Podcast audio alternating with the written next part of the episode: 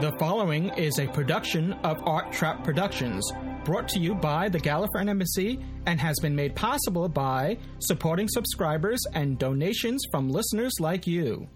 This episode brought to you by Podshock supporting subscribers. Go to arttrap.com slash supporter to become a supporting subscriber. Support the show and get extra content and other bonuses. This episode brought to you by Audible. Get a free audiobook download at audibletrial.com slash podshock. Over 85,000 titles to choose from for your iPod or MP3 player. This episode also supported by the Podshock Podcast Companion app for the iPhone, iPad, and iPod Touch, now in the iTunes App Store. Live from a pool of water in Gale Crater on Mars, it's Doctor Who Podshock.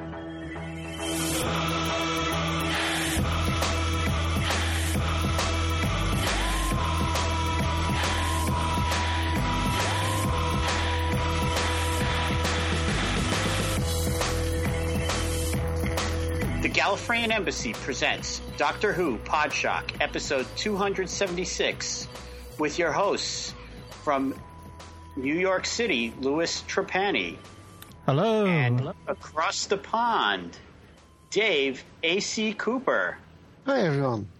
and originally from the Antipodes and now in Florida, Ian Bisset. Hello. And I am Taras Hnatyshyn. Hey, Taras. Hey, good evening, all. Good to have you Hey. back. It's great to be back. And if you hear me twice, it's just uh, double your pleasure, double your fun. It's uh, it, there's a little echo that may seep into the podcast, so um, I do apologize for that if you're hearing it. That's not an echo, that's just you from the future. That's yes, it's a time Trying ripple. Trying to correct all the mistakes. It's a time ripple. Are you have? Are you telling us you have? You're having seepage? Call it what you like. Time seepage. All right, we're, we're pressed for time, so I guess we should uh, move forward then. Yes. So, uh, uh, well, we want to give a shout out to Curiosity out on Mars. It's uh, part of the where we, you know the theme of where we were coming from. So, uh, congratulations to uh, to those that made it possible. Hooray! And you'll have to shout very loudly. It's a long way away. Yeah, it's a 15 minute delay for them for Right. Curiosity It's- to hear it's- us. But but just think about it. It's it's quicker than the delay for for the Olympics. Yeah, I know. As opposed to NBC's six Oh, hour delay. Six hours from London to the States. Yeah, would you believe it? New Zealand are beating Australia. Would you believe it? I'd believe it. It's not. It's not surprising. All right. Well, we're not going to get into all that here. no, we're not. All right. Well, we do have a bevy of news to cover, so I guess we'll dive into the news section of. Uh, oh, you know, i just remembered. I forgot to add the typewriter sound. All right. Well, I'll add that in post.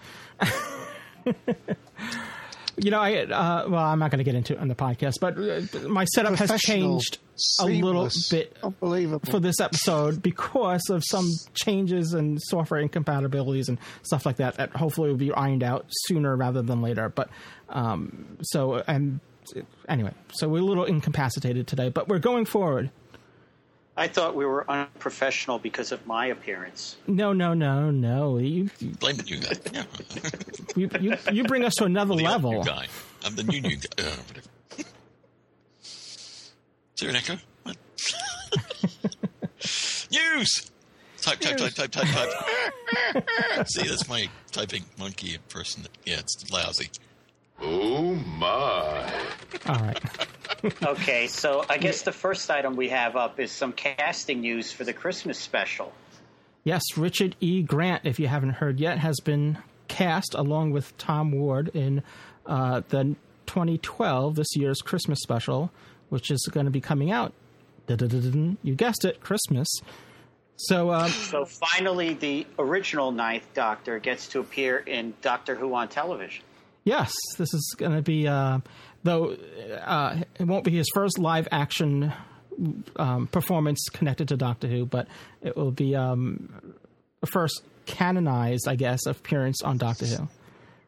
And if there are some listeners not quite sure, I mean, I'm sure they know who Richard E. Grant is, but if they're not aware of Tom Ward, uh, UK actors, uh, being known most recently for being in about eight or ten series of Silent Witness. And he also appeared with uh, former Dr. Paul McGann in Withnail and I. Yes, classic comedy, um, cult favorite movie. Yes, which um, And a lot of people will remember him from The Curse of a Fatal Death. Didn't somebody kind of famous like write that? Steven Moffat. Quite possibly. No, kind of enough.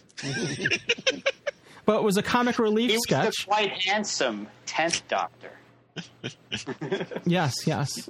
Well, you had um, what's his face was doing the was playing the Doctor originally. Um, Atkins. Um, Rowan Rowan Atkinson, Rowan Atkins. Atkinson. Yes. who was featured, of course, in the Olympics uh, opening ceremony. Yes. Was he? And that's not all. I heard there was some TARDIS sounds in the opening ceremonies. Yep. You had the, the very short, brief section of the, the TARDIS uh, uh, landing sounds.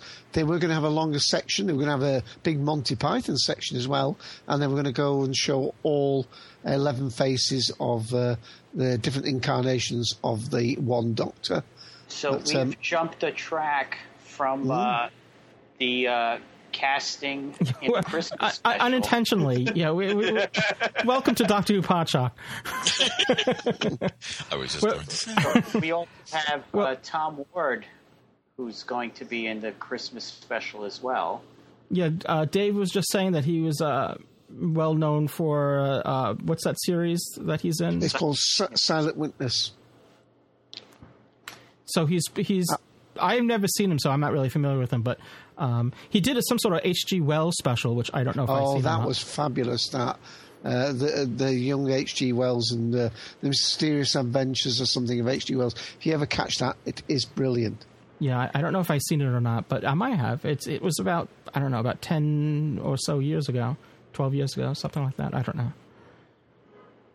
Well, uh, we had we had covered Scream of the Shalka, which uh, Richard E. Grant played the Ninth Doctor. We did it in Doctor Who sixty seven. So if you want to go back and listen to our review, we talk about his portrayal of the Doctor, and I think Graham Sheridan was on the show with us, and he's a big fan of Scream of the Shalka and um, and what uh, Richard E. Grant brought to the role, and I, I think he deserves a lot of credit for what he did. And there's a lot of parallels in that story too, um, which was written by Paul Cornell. Um, there's a lot of parallels to that to uh, to what was going to come in 2005 with the return of Doctor Who to television with uh, Rose. So. Um, interesting bit. I mean, obviously, once uh, the, the TV series returned in 2005 and Christopher Eccleston was starring as the Doctor, he was the Ninth Doctor, so he surp- he's you know superseded Richard E. Grant as the Ninth Doctor. But for a short while there, he was the official BBC sanctioned Ninth Doctor. So it's um, you know the first time we have sort of a returning an official actor that played a doctor doctor returning to the series in another role. Yeah, uh, it was called um, the the one that Tom Ward was in was called the Infinite Worlds of H.G. Wells. Yes. Okay. Cool. And I guess the Christmas special is probably filming this week, or at least starting filming this week. So that should be uh, good Yeah. news for everybody who's anticipating the new series and the Christmas special. Which we also know is um, this is uh, the story that introduces Jenna Louise Coleman's character, uh, you know, as the new companion.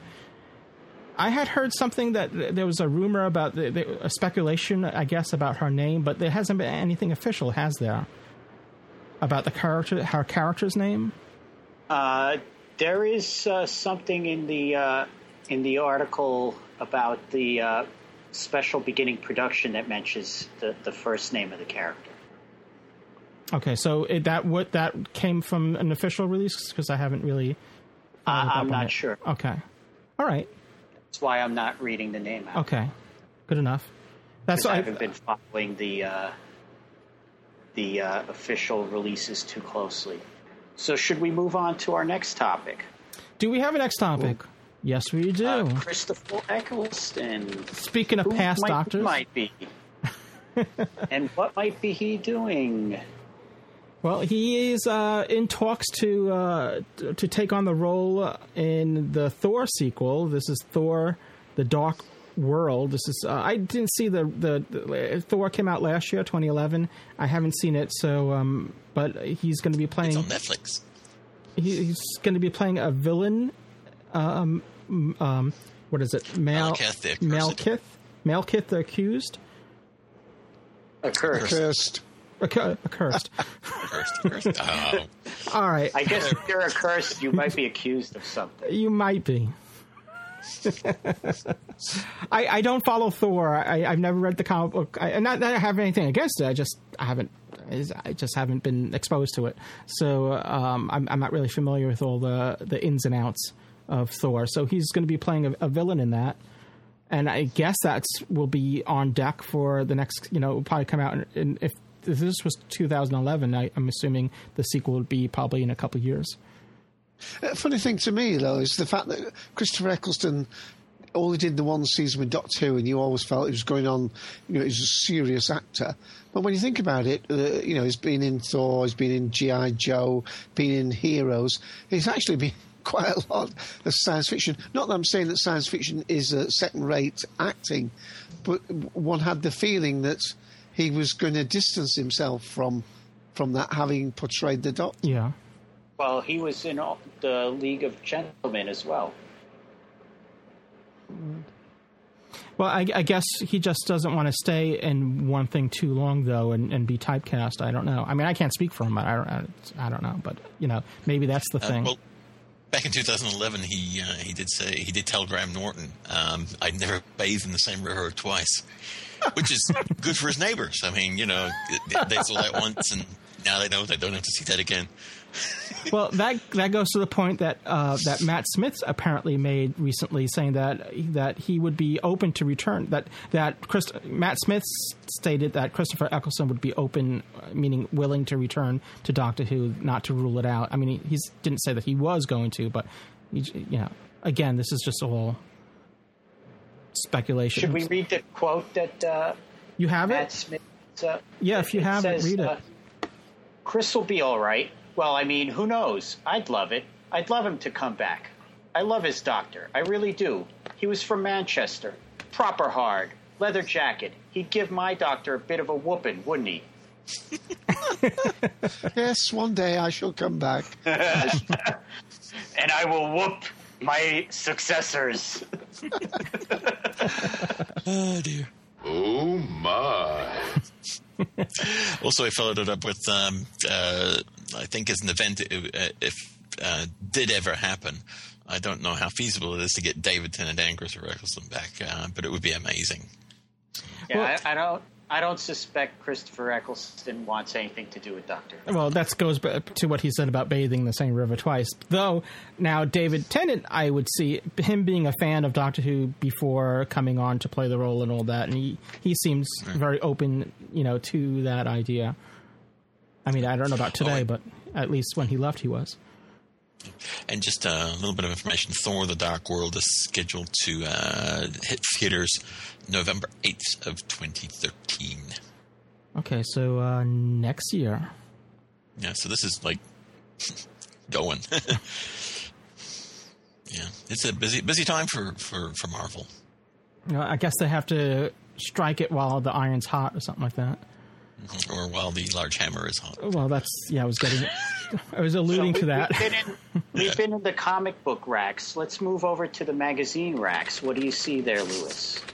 Well, I saw, I thought I saw a Doctor Who magazine, but it was actually Entertainment Weekly, and Doctor Who made the cover of Entertainment Weekly in the U.S. So it's uh, further evidence of Doctor Who going mainstream in the U.S. Uh, This is a, uh, you know, a mainstream U.S. entertainment magazine, uh, which um, you know normally doesn't cover. Um, well, hasn't yet, you know, covered Doctor Who up until now, you know, or at least on the cover. So I think that was uh, Now, now, is that the mainstreaming, or is it just the cult just becoming so much bigger? I don't know. I think it's I, think it's sort of mainstreaming. Look, it's money, isn't it? If it, if it makes the cover, it means that it must have reached that critical mass of, uh, you know, it, it's, they're not going to do it and, and have their sales down by you know fifty thousand copies. So It's all because bow ties are cool. That's Ah. why he's on the cover. Well, a couple episodes ago, I made a point of, uh, and I pointed everyone to the photos that I took of the Long Island Railroad. There were posters from BBC America that were making Doctor Who references, and that's something that uh, I would never have thought I would, you know, see, you know, in the general public, you know, Doctor Who, you know, you know, posters, you know, unless Doctor Who came out as a movie or something like that. It's just Well, we did have uh, we had the bus, the buses. on the buses in Yeah, New York that's City. true. So Yes. that, that's uh, Good point. Yeah. Well, speaking of BBC America, because they um, it was their posters, they're now having specials that of Doctor Who. They're every every Saturday night they they have a new special. I believe that's how it is every Saturday night. They just had the science of Doctor Who, which struck a chord with me because I didn't think there was any science left in Doctor Who. But Dar, Dar Skeptical said that should be interesting in a, in a very short show. Uh oh. yeah, Oh my! Oh my. yeah, Is there an echo back? Is that an echo back again? that echoes back. The echo's back. Yeah, so uh, so I haven't had a chance to see it, but it's on iTunes. It's available. Uh, you can download it there. I I haven't checked, but I'm assuming it's also v- Now, now how many on Amazon. specials- I don't know. That was my next question. I know. six, Was well, it, it was was six. it were three they? or four oh, that, that right. they're having the new ones? I lost track. I know I'm- Darth was trying to calculate when New Doctor Who might be coming because of. Um, Well, I'm you know, the assuming the, number of specials are leading up to it. Isn't Yeah, it? Isn't it like going to be the end of August? Like, isn't um like around August 25th or something like that? People are saying. yeah, I think it was something like that. Well, as always, time will tell. as we always said in Doctor Who Podshock, time will tell. Wait, So, in um, speaking of time, in between the time of our last podcast and this one, there's been a new trailer, a new promo trailer that the BBC and BBC America released simultaneously, which kind of surprised me because usually, you know, there's a gap between them. And uh, so, this was the the latest trailer promo for the upcoming series, uh, the upcoming first half of the series, that is, for uh, for autumn 2012. And I we have to assume that you've seen it, or should we sound the cloister bells? Is it going to be spoilers? I mean, I don't know. I mean, a lot of this stuff in this is uh, stuff that was uh, already known, or that we, you know, for the most part, right? Well, there's some stuff that was known, but uh, it does uh, kind of reinforce the news that came out of Comic Con Okay. Well, as far as the episode titles that they've released. well, we So saw get, uh, we a saw bit in, more flesh on the bones of that. in the original trailer that came out before this, we did see, you know, uh, an eye stalk of a Dalek. We knew that they were going to be coming back in some shape and form, and Steven Moffat had said that they would be back, and they would be, um, you would you would see many different types of Daleks. So um, that, you know, was stuff that was out there already. You know, uh, it, so but this trailer just reconfirms that because we do see the Daleks and we we don't see the Skittles Daleks, but we see all different types of previous Daleks. We do see um and and and again I don't think this is a spoiler because again you know it was you know Steven Moffat said that um, Alex Kingston was going to be back in some form or another in, in you know in the next series so uh, you know we do see a glimpse of her in in this trailer. Did we also see a baby weeping angel as well? I Or like a small statue? Like a cherub. seem to recall. weeping Yes. cherub. blow, blowing out uh, uh, was it a match or a candle? Or something? Don't sneeze. Don't even sneeze. Don't even cough. Oh, sorry. It's Don't blink. burp. No, never mind. Don't burp. Don't breathe. So yeah, well, we knew again that the Weeping Angels were going to be back in in a story as well. We reported about them shooting on location in New York City uh, back in April. We knew that it was going to be an angel story. Um, so you know, a- again, I don't think the trailer. You know, it just reinforced stuff that we already knew, and, and as as Tara said, stuff that was coming out of New um, San Diego Comic Con, which was uh, last month. So um, but it's exciting. It's all exciting. It's uh, it, you know, it's been a while since we last had new Doctor Who. Someone had tweeted me saying, you know, if I was missing it. But you know, the great thing about Doctor Who is that you know now that we're pushing 50 years, we have 50 years worth of material to go back to and, and watch and enjoy. And um, so, as much as um, you know, we may be hungry for new Doctor Who, there's such a wealth of stuff out there, and there's all these audio adventures and other stuff that um, l- most people probably haven't heard or, or digested, and uh, probably old episodes that people, most people haven't, you know, seen or heard or whatever. So there's just so much and out of course, there. the, the. DVDs are coming out quick, uh, thick and fast now as well, aren't they? Because they, they, they, they've got this schedule that um, by the time the actual anniversary comes round, all the existing episodes will have, have made it onto DVD. I think so. unless Uh, they find some new ones. Well, uh, hopefully, yes. But what I'm trying to say is, when I go to my supermarket, where you know once every five or six weeks you might see that there's one Doctor Who DVD. Uh, now, usually, you know, there's there's there's two or three, um, you know, actually still in the charts, as it were. Now, getting back to the trailer, I think what we have more of in this trailer is scenes from the first two episodes as compared to the earlier trailer that they had for the first half of this series, or what now they're calling Series 7A, I guess, in some outlets. Yeah, because Right. if you break it up into the like the two halves or whatever. Um, yeah, the, the first trailer was mostly uh, that that Western motif. That first trailer that we saw, uh, I guess it was a couple months ago, Right. and now this we see a little bit more. Yes. But definitely only stuff prior to the Christmas special. So Yeah. what five five episodes at the most? Yeah, well, a lot of it still is I in the works. I didn't recognize anything as being specifically from uh, the fourth episode, the one by Chris Chibnall, but uh, I wasn't really paying that close attention to separating what things may be from, other than the, the obvious scenes. Mm. Right. Well, like the one where it says dinosaurs on a spaceship. you know, I really, really hate it as a title for an episode, but I love the way Matt says it. dinosaurs on a spaceship. I think that they took that From Snakes on, the Plan because of the way he says it. Mm. yeah, I, I thought it was a, a nod to Snakes on the Plane. Probably had a different working title, I would assume. Yeah, I always thought it was a, a, a reference to you know snakes on a plane, but who knows? Maybe maybe Dress is right. Maybe they're like, man, that's a great line. No, I will use that. Well, um, You never know. speaking of wealth of Doctor Who material out there, just if we could just skip ahead, we'll come back. But just if we can skip ahead to this part of the news, is that the Big Finish has had their license extended. So uh, that means more Big Finish. 2015, if I'm not mistaken. So that's great. That means more audio adventures to come.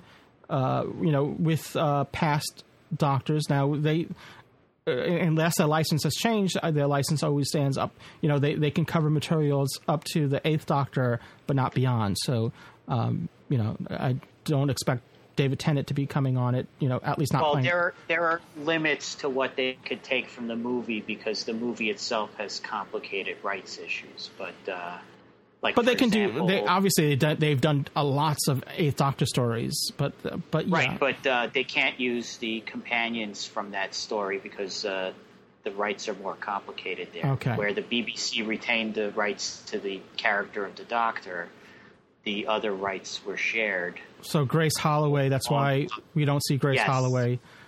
Correct. Daphne Ashbrook Daphne has a Ashbrook, yeah, friend of Po- Podshock. Brenda Pochak. Say that ten times fast.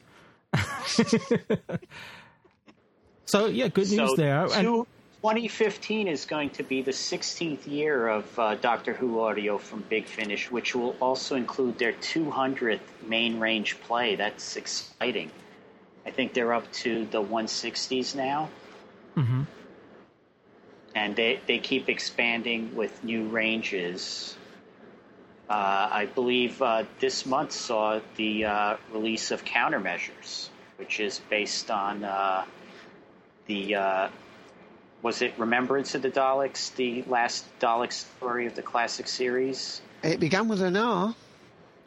Don't they all? I'm sure somebody will correct us uh, if we're wrong. That uh, features some of the uh, peripheral characters from that story as a uh, a group investigating stuff. So that that should be quite interesting. I have that in my queue of things to listen on my vacation. Oh, very good. Speaking of mainstreaming of Doctor Who, further mainstreaming even more so, there's a Doctor Who Monopoly 50th edition. The 50th anniversary edition of uh, Doctor Who Monopoly. So I guess there was a Doctor Who Monopoly, but now we're getting a 50th anniversary edition of it. Now, is this um, going to be just in the UK, or are they releasing this in the US as well? Uh, the article says that the limited edition set is expected to retail from the 28th of August and can be pre-ordered from online stores such as Forbidden Planet. So it may be a Now, I UK assume release. Monopoly goes all over the place, so it'll probably reach wherever you could find Monopoly. All right. Well, our listeners, you I- go to Toys R Us and report back to us and see if you can find it. Yes.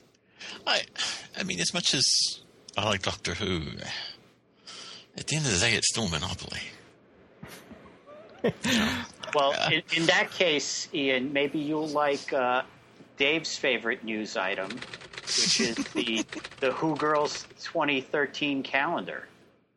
That's one way to pass the time while you're waiting.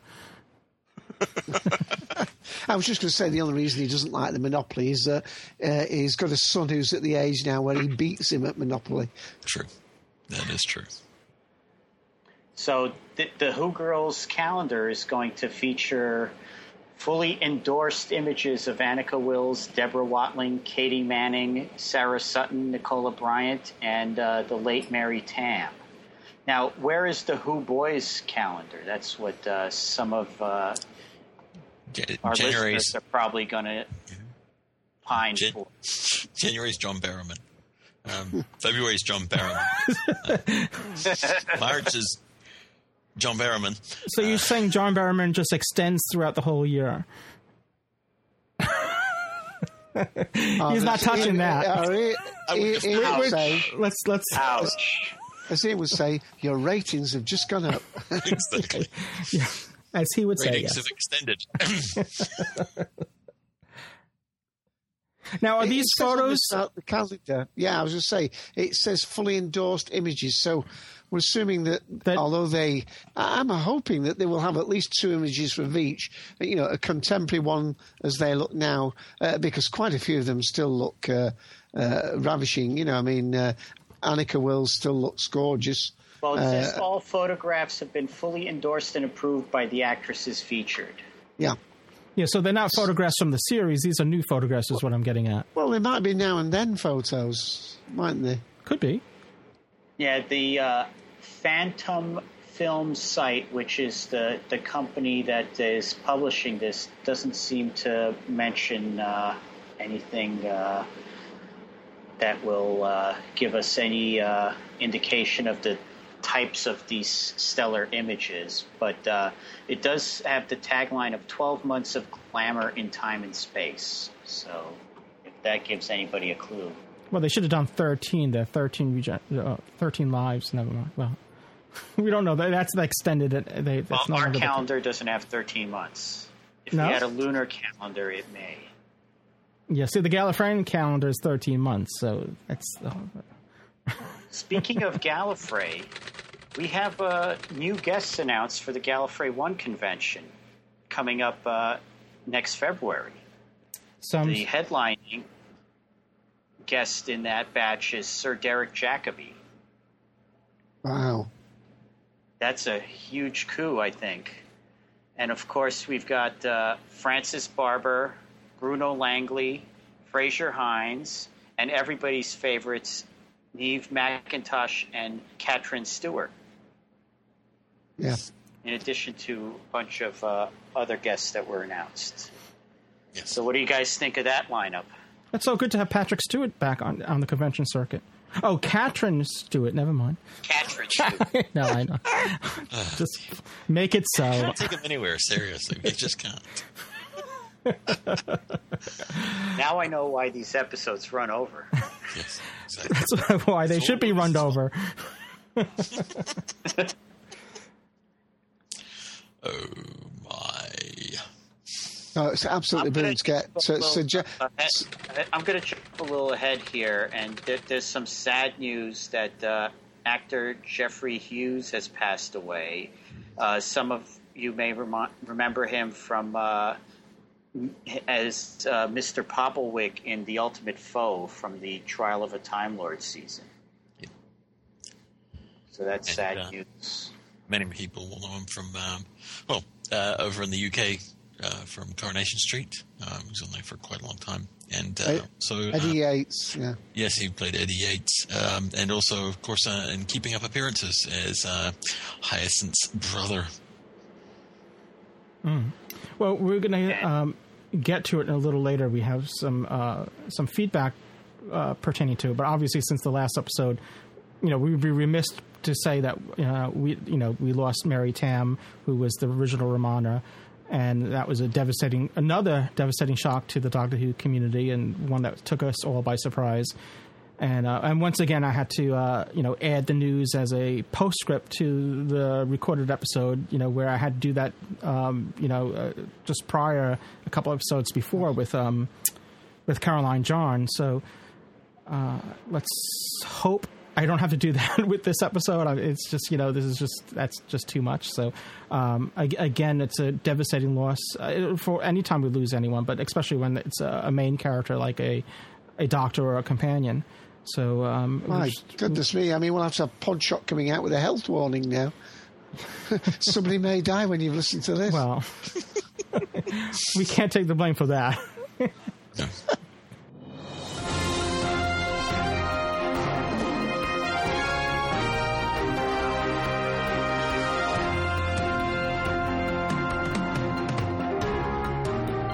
Well, I really shouldn't have said anything in our recorded show. Yes, once again, I'm breaking in with news of another passing. This one directly relates to Mary Tamm. After we recorded the last episode, news broke that Mary Tamm's husband, uh, well, her surviving husband at the time, uh, Marcus Ringrose, had passed away shortly after delivering a eulogy to Mary for Mary Tamm. He had passed away um, due to a heart attack at home. He was, uh, according to uh, Barry Langford, um, I believe, which is the agent, which is uh, Mary Tamm's agent, if I'm if I'm correct with that, uh, mentioned that he was replying to well wishes on his computer when he collapsed. So very sad and tragic. That um, I mean, obviously we um, we suffered the loss of Mary Tamm, and now her husband Marcus Ringrose has um, has passed away shortly after delivering the eulogy for Mary Tamm, her, her you know her deceased wife. So sad news there. All right, well, let's get back to Doctor Who Podshock, and I really, really hope that I don't have to do this again.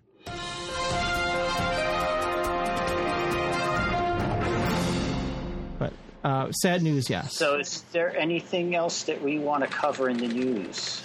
Well, Oh, he's strict, isn't he? He's strict. I've Yeah. forgotten. Oh, he keeps he, he runs a tight ship. He does. Well, we, we, do, we well we do have to move along, but we do want to give a shout out. We mentioned it out. I don't know if it was the last episode or the one of the previous Doctor Who Podshock episodes. I think it might have been the last one. Uh, we had spoke about the sonic screwdriver remote control that was coming out. That it was or like it was similar to a Nintendo control, a Wii uh, remote where it's it's motion based and whatever well, it's they're having a, um, I guess, a demonstration and an unveiling, an official. Um, I guess they're calling it uh, a number of Doctor Who fun days that uh, Forbidden Planet is going to have to celebrate the release of this uh, fun toy. now, this is Forbidden Planet in the UK. Needed to, Uh, just, Yes. because there's also Forbidden Planet in New York. That I just wanted to make sure that we don't have listeners going to the wrong place. so there, it looks like they're going to have a series of uh, events. First one starting on the 25th of August that are going to allow you to, I guess, purchase some uh, items before it's available in the shops, and they're going to have live demonstrations and even a dress-up competition. So, David, I want to see you dressing up to to go pick up your uh, sonic screwdriver remote. There's a Forbidden Planet not too far from where my daughter lives in the northern quarter of Manchester, but people will be really going for the free jelly babies and jammy dodgers. or to have their photo taken with a life-size TARDIS. There you go. Gosh, can they find no one in northern England who will have a has built one?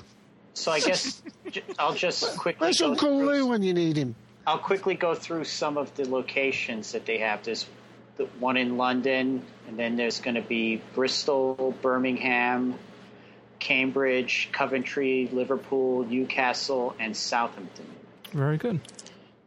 They look beautiful, by the way, from that photograph. They they definitely look um, the Apparently, business. apparently the way they work is you make gestures with them instead of pressing buttons or something. So that Yeah. that should be quite interesting. You got to poke someone's eye out with that. Get off my lawn. If I might quickly add before we close out the news, um, and on a personal note, uh, the long-awaited sequel to um, Doctor Who Baby is finally here. Yes, uh, about a week or two ago, I uh, put up a new video on my on my YouTube. Uh, it goes by the name of Dalek Toddler. My uh, almost two-year-old son Callum uh, discovered a Dalek on the uh, on his brother's backpack, and is now obsessed with them. So we did a little bit of a video.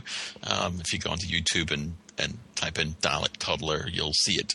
Um, so yeah, it's very funny. He just he just uh, and I didn't have anything to do with it. I'll have to say, my wife, who wasn't much of a Doctor Who fan before we got married, was the one who sat there and said. Started pointing it to us, saying "Dalek, Dalek." now, now, whenever he sees them, Dalek. So, yes. Anyway, that's my news. Very I cool. Well, we'll have to check it out. Our news segment. All right. Well, I think that's going to round out our news. We have a um, well, uh, we'll have a interview, a classic interview with Mary Tamm, speaking about Mary Tamm coming up, and after we come back from our break, and we also have um, a couple guests that be familiar to Doctor Who Podshock listeners. We have um, Anthony Burdge and Jessica Burke, who will be talking about their new book, the mythological adventures or um, Dimension. dimensions. I said this. I had this. I did this fluff once before of uh, Neil Gaiman. That's the only problem about podcasts um, over the internet is we can't hold up cue cards for them. As much as they try. Well, we could, but he wouldn't read them anyway. no, true. All right, so we'll be back with more Doctor Who Podshock. So don't go anywhere. Where are you going to go? It's a podcast. Exactly.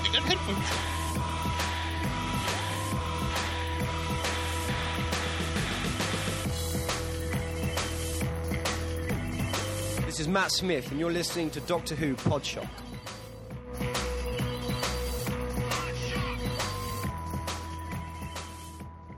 Ooh, I'm on the same show as Matt Smith. We were speaking earlier about the wealth of material that's available during these times where there's no new Doctor Who episodes coming out. Um, well, soon they'll be here, but uh, during this time when uh, you may be looking for something new or different, something you may not have seen or heard, Well, one source of new material for you, uh, even though it might be older material, but it might be new for you, and, and there's lots of orig- original material there as well, is Audible. Now, Audible, as you know, if you're a regular, if you're a regular listener to Doctor Who Podshock, is the premier provider of digital audiobooks. They have over 100,000 titles to choose from in every genre, be it thrillers, business, romance, comedy, and of course, science fiction. Audible titles play on the iPhone, Kindle, Android, and more than 500 devices for listening anytime, anywhere. And for you, listeners of Doctor Who Audible is offering a free audiobook download with a free 30 day trial, so you have a chance to check out their service and see what you think of it. And if you decide, well, it's not for you, you still keep your free audiobook. To download your free audiobook, well, simply go to audibletrial.com slash podshock.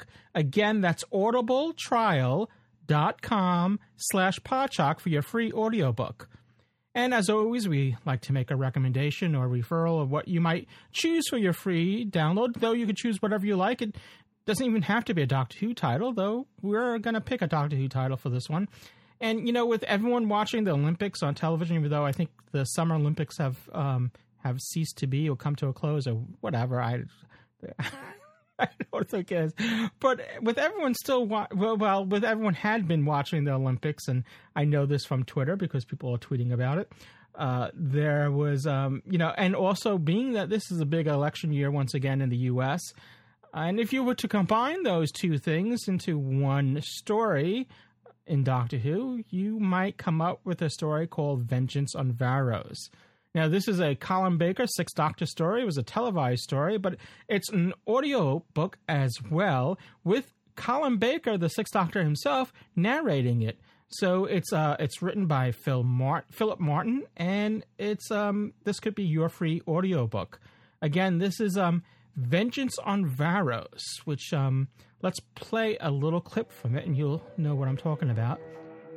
The random laser emitter spat a searing beam at the young man chained to a wall deep within the punishment dome of the planet Varos.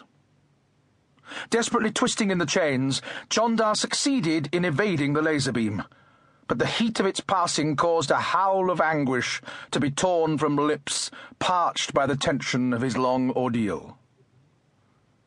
In the ceiling near the wall, a television camera beamed every detail of his suffering into the home cells of the viewers, for whom the ruling officer class of Varos termed this entertainment and instruction. In the media dome, a young technician, Bax, whose job it was to select the most dramatic pictures to broadcast, had a hunch that Jondar's luck at dodging the laser could not last much longer. The home cell of Etta and her husband Arak was the standard size for two Varosians without children. It had a bedroom just large enough to contain a two tiered bunk and a living room with a plastic table and two metal chairs that faced a viewing screen, which occupied the entire area of one wall. Before this screen sat Etta, closely observing the pictures transmitted from the punishment dome. Etta glanced up as Arak entered, home after a long shift at the mining corps. The image of Jondar filled the screen and dominated the room. Oh, not him again. Yeah, he's still alive. Just. Anything to eat? Etta, absorbed in the quick cutting of camera angles, jabbed a finger in the general direction of the food locker. Arak sighed, trying to remember a time when his wife would serve food to him. I'll get it myself then. Arak angrily contemplated a small can without a label. Is this all there is? His wife shrugged.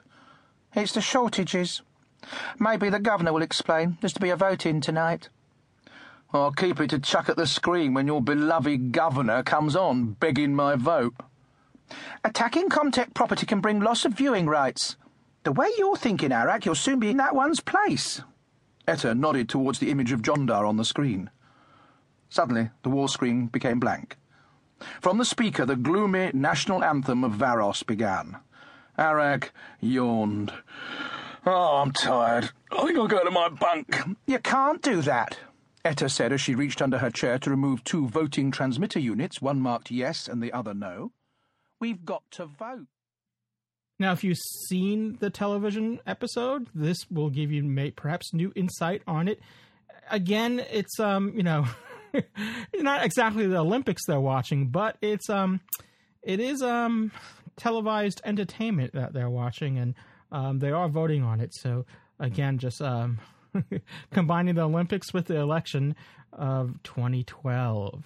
So uh, this could be yours or any selection that you like that's available through audible.com, which you can uh, choose from. So, once again, to get your free audiobook, go to audibletrial.com slash podshock. Again, that's audibletrial.com slash podshock for your free audiobook. And if you didn't get that URL, perhaps you're driving or maybe you're, um, you know, riding a unicycle or, you know, I, I tried that just recently. Uh, it wasn't pretty. anyway, um, but that's not what I'm talking about. So, uh, oh, so if you didn't get the URL, go to our website, podshock.net, and you'll see the offer on the sidebar there. Um, also on the show notes of this episode. So once again, you can get your free audiobook from Audible, um, audibletrial.com slash podshock.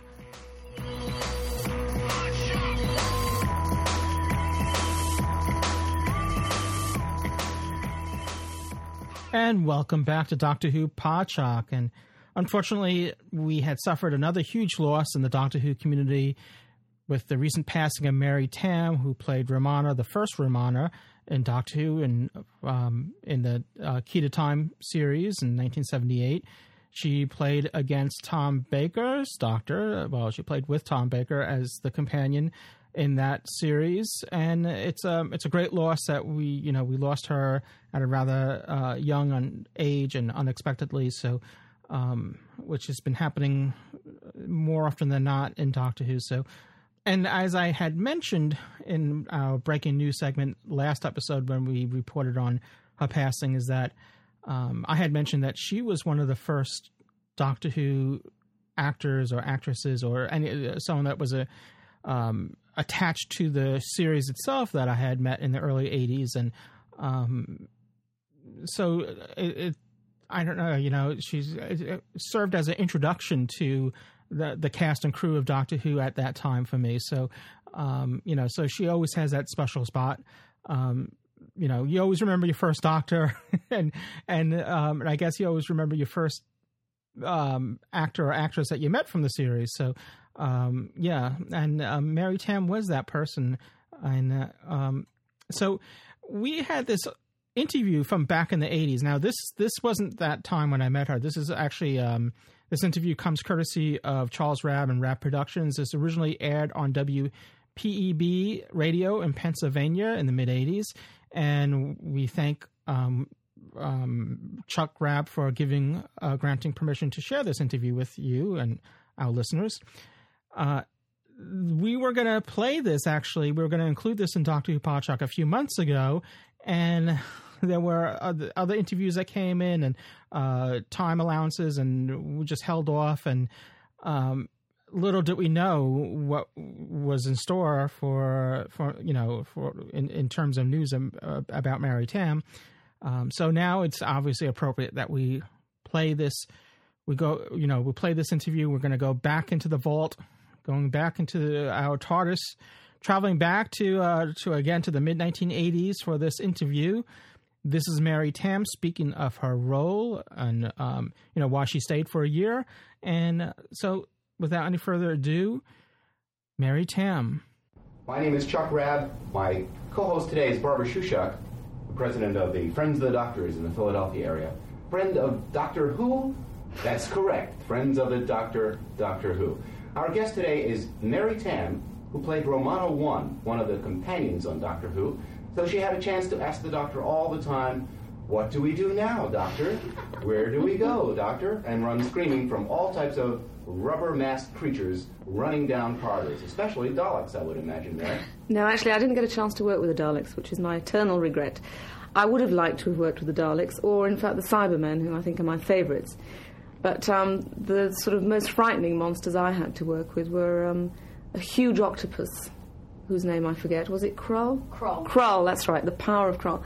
And um, a sort of giant lizard called the Shrivenzale, which was in my very first appearance. So uh, that's the most exciting type of monster I encountered.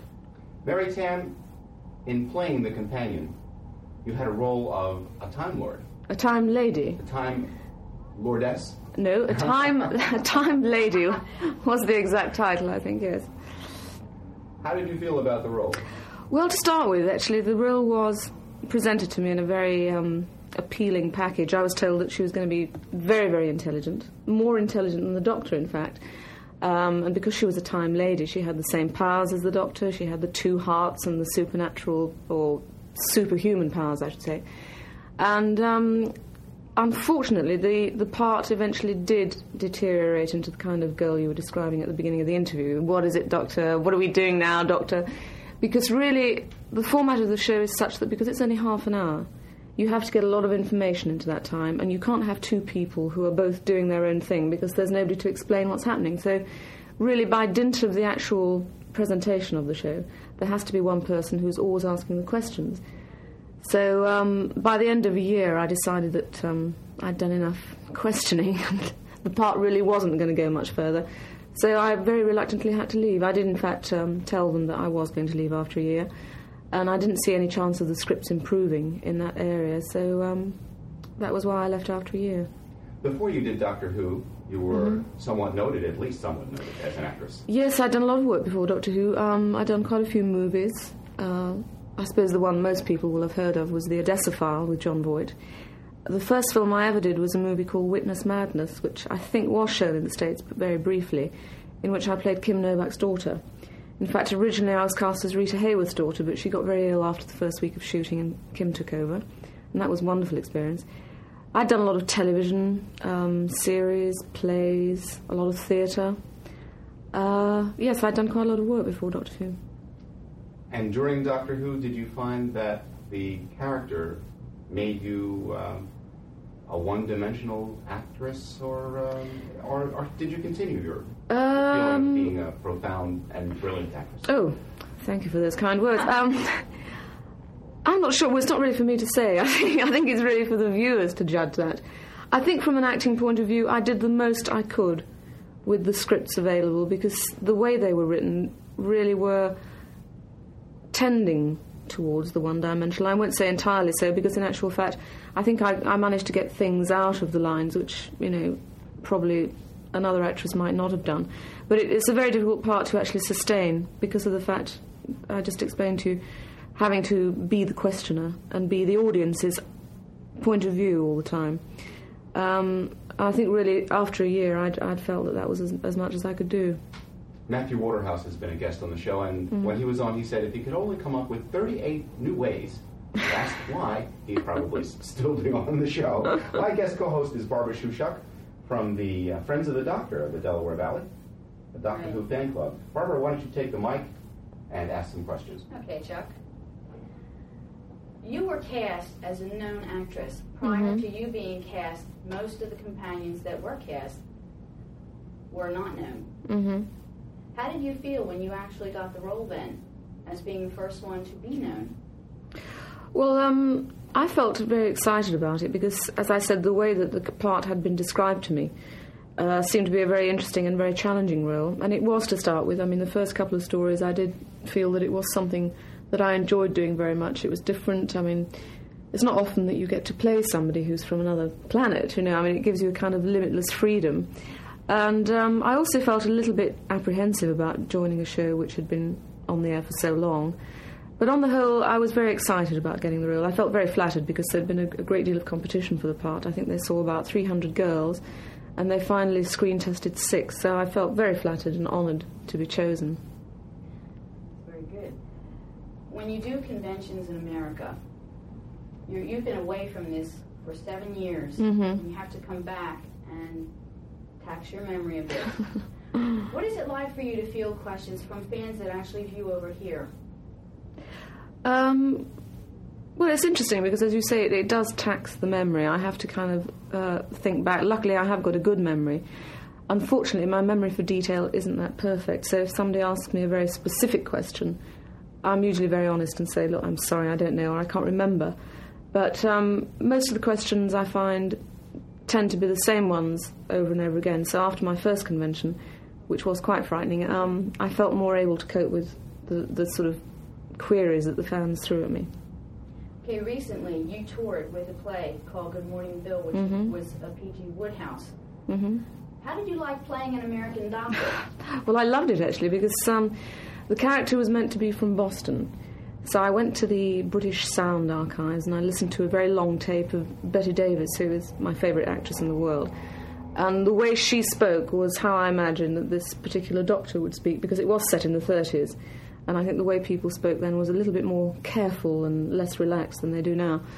So I spent a long time listening to Bette Davis, and then I went to see an American girlfriend who's from Boston and taped her for about two hours.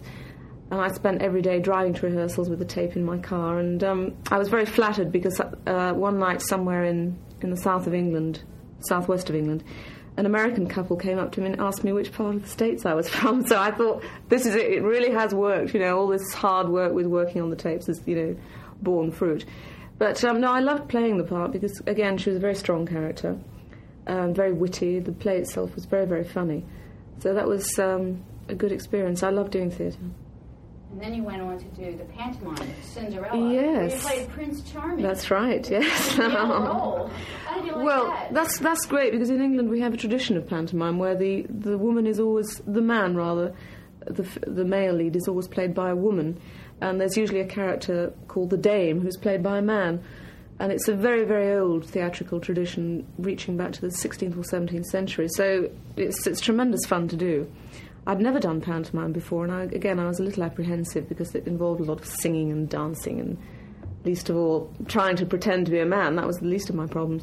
But it was it was very very nice, very good fun, and it was lovely working with Colin and Nicola Bryant, of course, who played Cinderella, Right. and Anthony Ainley. So it was like um, a Doctor Who reunion in a sense, and there were lots of other very very nice people in the show, and it was a very happy experience for me. I enjoyed it immensely.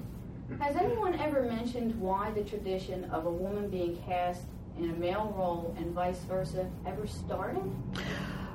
Um, well, originally, all all parts in the theatre when Shakespeare first started writing were all played by men. I mean, it was just um, a male profession, a completely male-dominated profession. All the parts that Shakespeare wrote were originally played by men, which is probably why there aren't that many great female roles in Shakespeare, with, with one or two notable exceptions. But um, I think the the pantomime tradition probably is a throwback or a leftover from those days. I'm not actually completely sure. I should have a ready answer at my fingertips here, but I'm afraid I'm not too sure about that one. Okay. You'll have to find out. I'd like to. I'm very curious yes, about it. yeah, it's fascinating.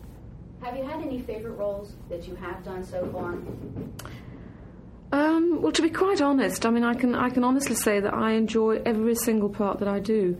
Whenever I'm offered a new part or a new role, it's the most exciting thing that's ever happened to me because I always approach all my work with great enthusiasm. I enjoy it immensely, and um, I would say that everything I've ever played, I've I've liked very much. I can't actually think of one specific role. I suppose because of recent, you know, being recently in my mind, the two parts we have just been talking about, in fact, the American Doctor and Prince Charming, I enjoyed most because, you know, they're the ones I can remember best. Are there any characters that you would like to portray in the future? um, yes, I'd, I'd like to get back more into the classical side of theatre again and play, you know, some of the um, great classical roles in either Shakespeare or Greek tragedy or whatever. But um, in England, they tend to sort of be played by actresses who are well into their 40s, so I've got a bit of time before I can reach out for those parts, I think. Let me uh, reintroduce our guest, Mary Tamm, who, among other things, has played a Doctor Who companion, Romana 1, on the Doctor Who BBC television series.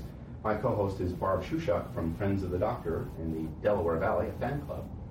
Mary Tamm, as you look toward the future, you certainly have the background to take whatever you'd like in uh, theater, film, even Broadway. What would you like to do? What would I like to do? Yes, what are you looking Well- forward to do? Um, one of my great ambitions is to work in the States, but I don't know how this could come about because there's um, a problem with, you know, equity and American equity. I think um, if anybody ever offered me a part in America, I would be absolutely ecstatic. It would be one of my greatest ambitions fulfilled. Otherwise, um, carrying on in England, I think um, I'd probably Well, like to do. You're much too young to play JR's mother. Oh, shucks. Couldn't they add a few wrinkles here and there? Um, no, I think if at the moment I am considering two or three things in London, one of which is a West End comedy play.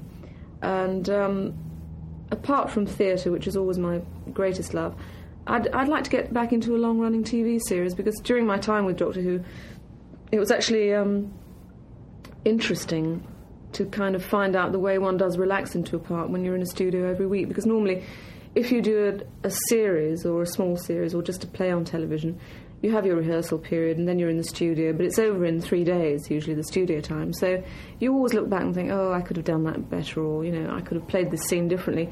But if you're in a long running series and you're establishing a character, you find that every time you go into the studio, you're a little bit more confident, a little bit more sure of what you're doing, and you start to enjoy it more. And um, I think it's a very good exercise in acting to do a long series. So I think that um, that is another of my ambitions is to get into a very long running TV series and establish a, an interesting character.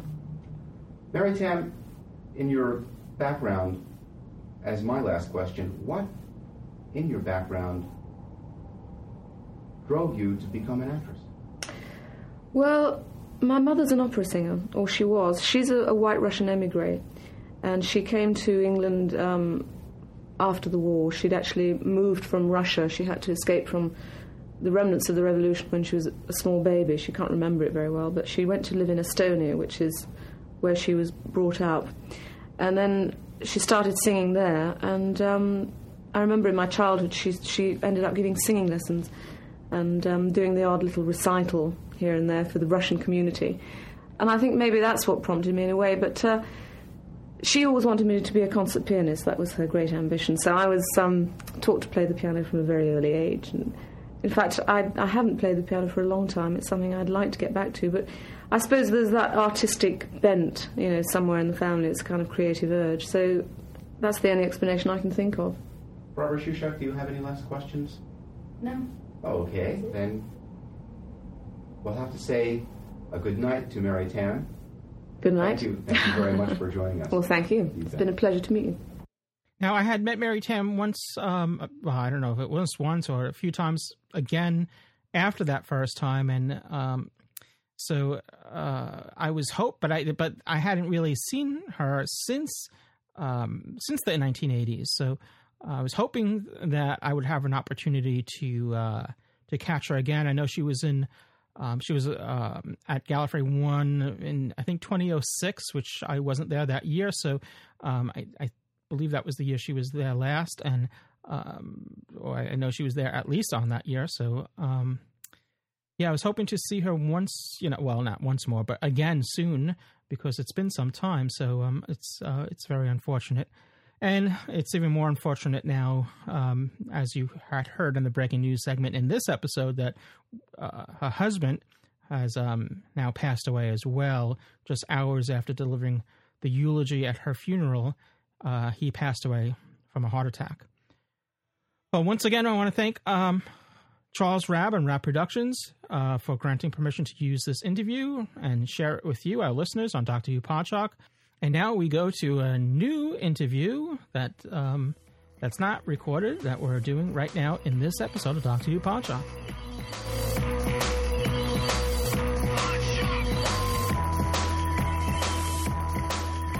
Okay, we're back with Doctor Who Podshock. Well, actually, we, we never left Doctor Who Podshock, but maybe you're back with Doctor Who Podshock. And joining us, the, the two people that are back with Doctor Who Podshock is Anthony Burdge and Jessica Burke, who are two of the three editors of the new book, The Mythological Dimensions of Neil Gaiman. Now, if that title sounds familiar, well, we we mentioned the book several times already on, on the show in the past few episodes, but if you didn't hear that and the name and the books and the title still sounds familiar, is because a couple years ago, uh, these three fine people also came out with a book called "The Mythical Mythological Dimensions of Doctor Who."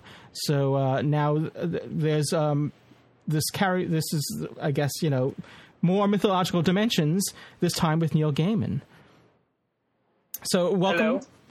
Hi, hi. This is Anthony and Jesse. Are you there? Hi. And, yes, I'm here. Jessica. Hi, Hey, Jessica. Hello. Just push him out of the way and take the microphone, Jessica. Hello. Hello.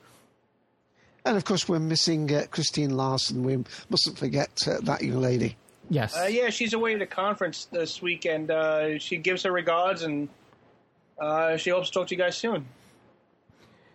So, if you're Neil, if you're if if you're at all a fan of Neil Gaiman and any Doctor Who fan who has seen uh, the last series, will I, I haven't heard anyone complain or give any dislike to um, the episode "The Doctor's Wife," which Neil Gaiman penned. So um, you have to be somewhat familiar with Neil Gaiman. Now, that's that's actually my doorway into Neil Gaiman. I, I've known of Neil Gaiman, but I have to be honest, I haven't read his stuff. Not because I dislike him or anything like that. I just haven't been exposed to him. So, um, so I'm coming at this book from a very um, newbie, unfamiliar with the material type of thing, and I'm, maybe there are many other Doctor Who fans, such as myself, that enjoyed the Doctor's Wife and.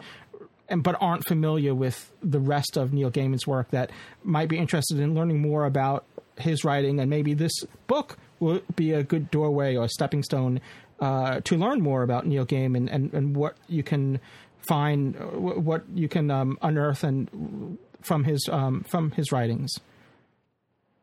Right? Yeah. okay. Absolutely. Um, that, that's our hope. Um, that it's it's for people who are familiar with his work, or exactly what you said. It's a doorway for people to get a little more acquainted or want to read more of his work. Now he's hugely popular. I don't mean to paint a picture that he's some sort of obscure writer that no one heard so no one heard of. He's he's enormously popular, especially among science fiction fans, but uh, I think also among among the general public. Uh, he, he's um, um, very he's active on Twitter. There was a just tonight, coincidental, just tonight. I don't know if you watched Jeopardy tonight, but one of the Jeopardy questions was um, was a Neil Gaiman uh, question. They, uh, they they did a quote. Um, from you know they, they they a line I guess I don't know from what book or whatever, but the the contestants had to guess what the next word was in that. Oh, cool. Um, He's everywhere from the ether to your television. I remember uh, a few years ago that I had heard. Um, I honestly I can't remember what American author said it. Uh, for some reason, I think it's Stephen King, but I'm not really sure. Um, and referred to Neil Gaiman as the most um, well-known unknown author. That he is, you know, very very popular, uh, especially with you know with his fan base and and uh, obviously, um, but a lot of people know something that he did, even though they may not necessarily be familiar with his his books, because he's he's done everything from songs to poems to comics to movies to screenplays. Journalism. To, to he he started as a journalist. He's done a lot in a lot of different genres, a lot of different media.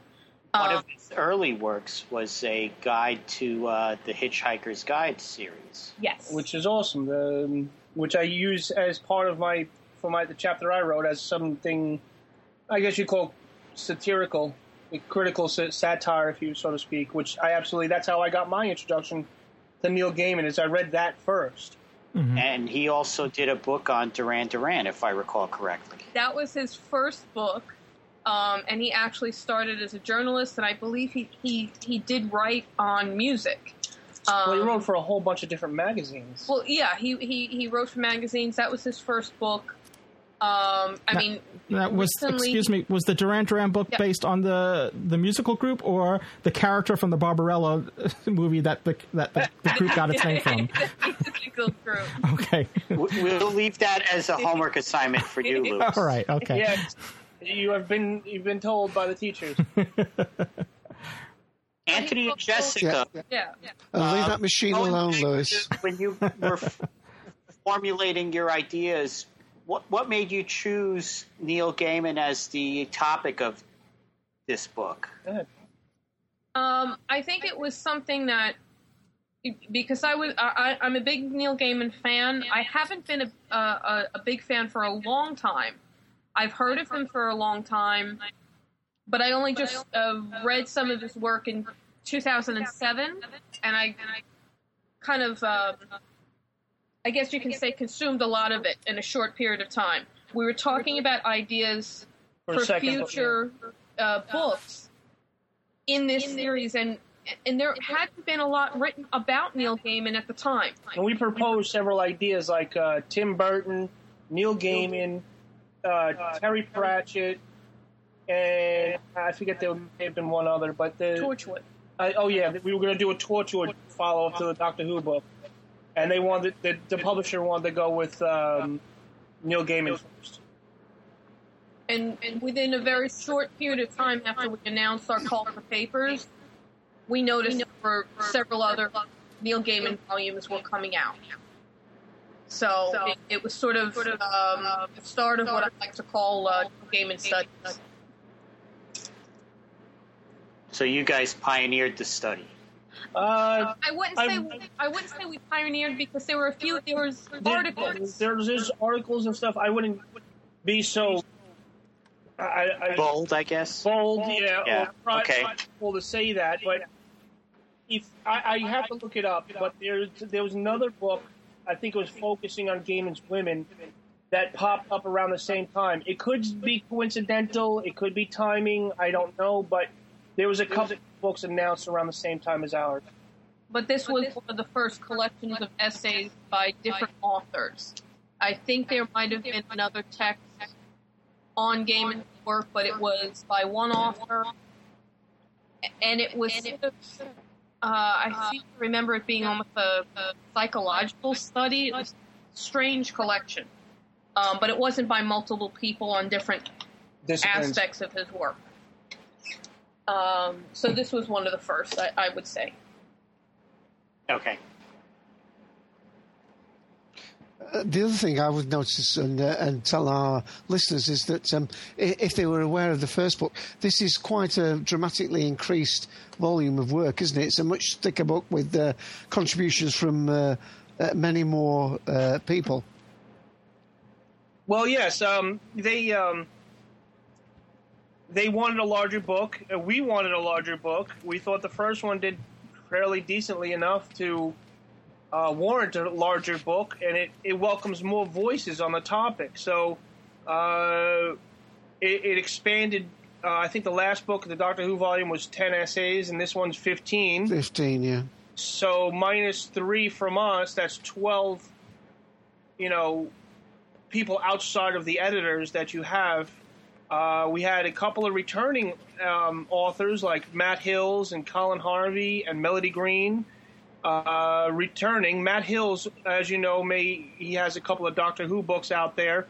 He's working on a new one, and uh, I forget the I have it right on the shelf behind me, but I'm not going to grab it.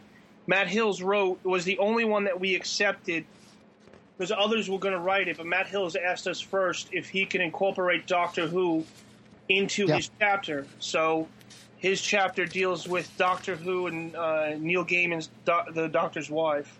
Yeah, his is called What Happened to the Time Lord Mythology and Foundation in Neil Gaiman's Contribution to Unfolding Texts. and um, also having a larger volume because we had so many more submissions.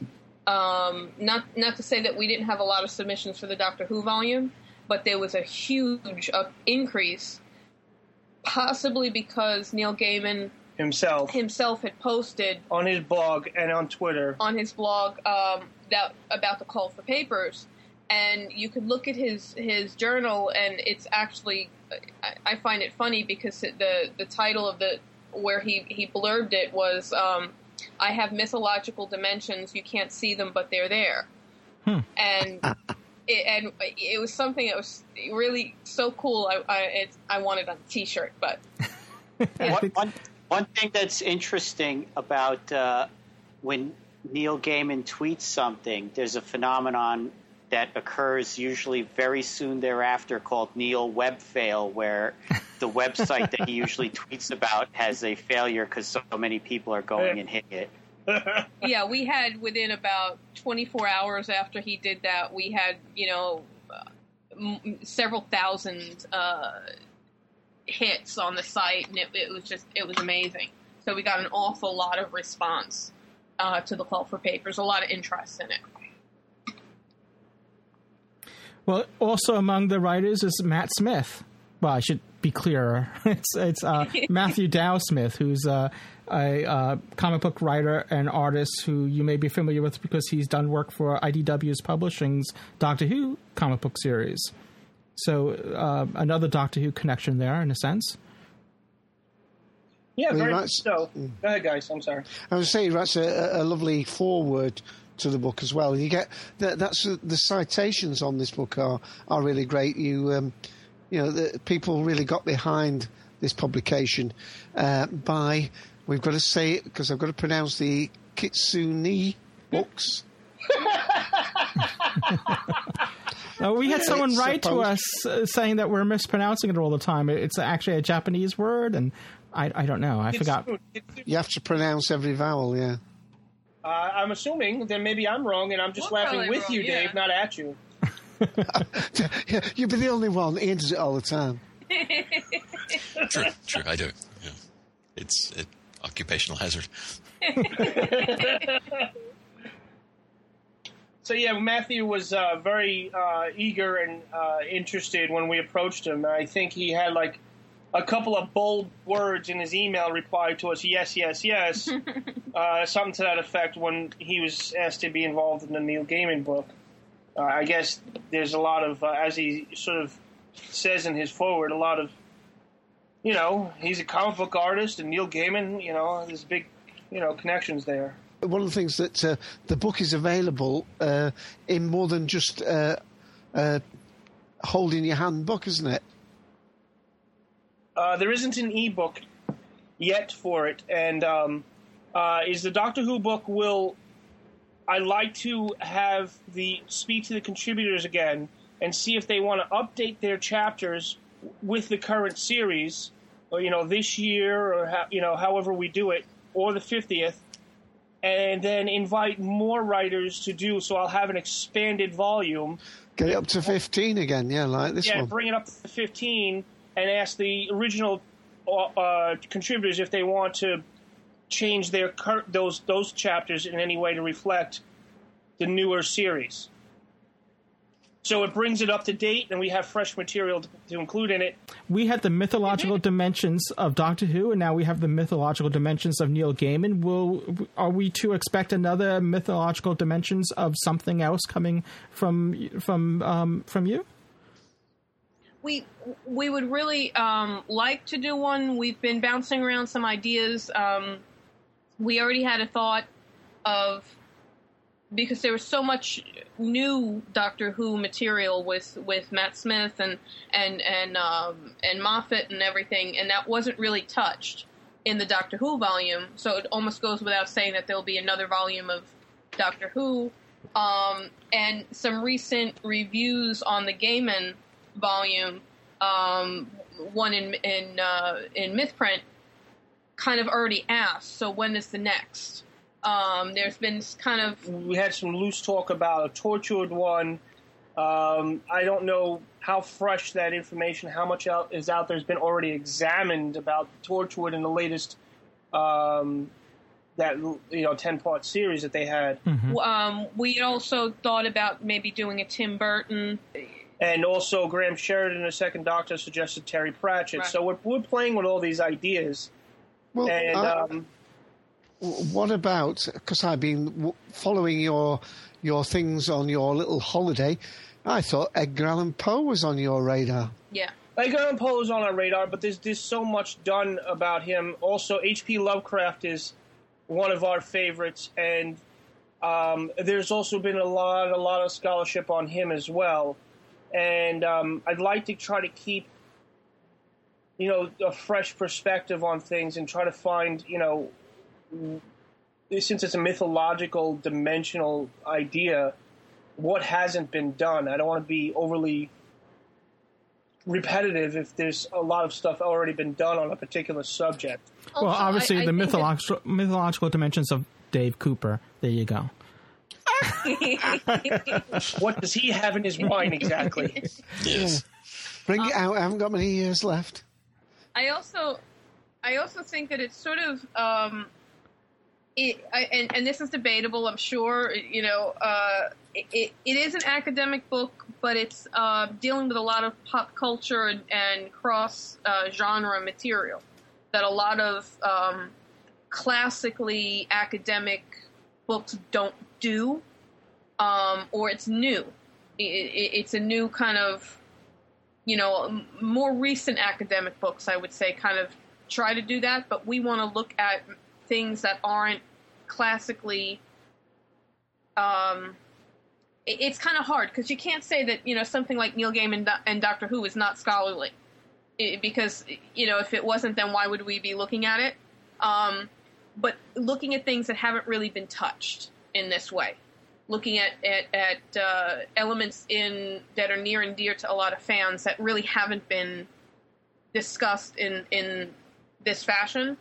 Um, but also, as I, I recently commented to someone, uh, fans are kind of the first scholars in their field, you know, and um, just going to like a, a, a pub meets in the Doctor Who community, going to Comic Con, things like that. And when you talk to fans who are very passionate about um, their their community, uh, fans talk academically. Yeah.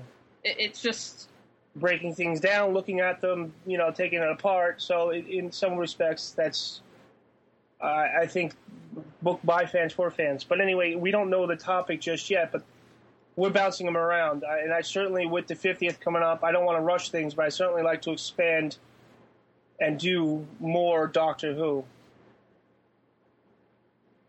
Yeah. But um bump. No, well, we're going to be looking Well, we forward look to very forward to that. Absolutely, and what? Now we're talking over each other. yes, well, a little bit. and we have a I guess couple. that's better than the echo we had. Yeah, let's hopefully that doesn't come back. We apologize for that. Hopefully, we'll have. Well, we definitely will have two Doctor Who Podshock supporting subscribers uh, looking forward to copies of this new book. Which um, now that we we've been holding off giving them out because um, we wanted to have you on our show and talk about the book and get people psyched up about the book ahead of time. So now that we've had you both and um, we discussed the book, we can uh, randomly select. What I use is a website called random.org, which I can generates a random number, and we're gonna um, see who that is. Uh, right now, I I just I was just there and I got number fifty four, so I'm gonna find out um, if you bear with me. I can see if I can um, find out. They're Who not that is. numbers. There are premium subscribers. I am not a number. Yes. well, now that I, I brought the conversation to a dead halt. No, not at all.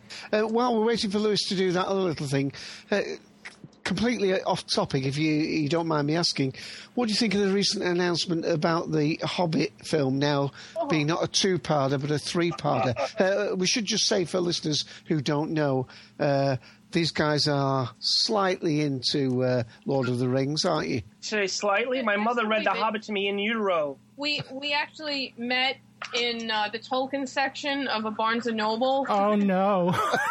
oh no! Oh, I'm Yes. sorry. I just found out. I just you don't. Oh, hold. Oh, hold on. Oh no! Not my mistake. My mistake. I I thought wrong number. Hold on. I I was gonna tell. I I thought we had a weird thing just happened here, but. Um, it's actually the, Did my name? yes. Then I, I'm like, it's Anthony Burdge. no way. You lucky guy. but I only have a box of them sitting here. Just save on shipping and handling.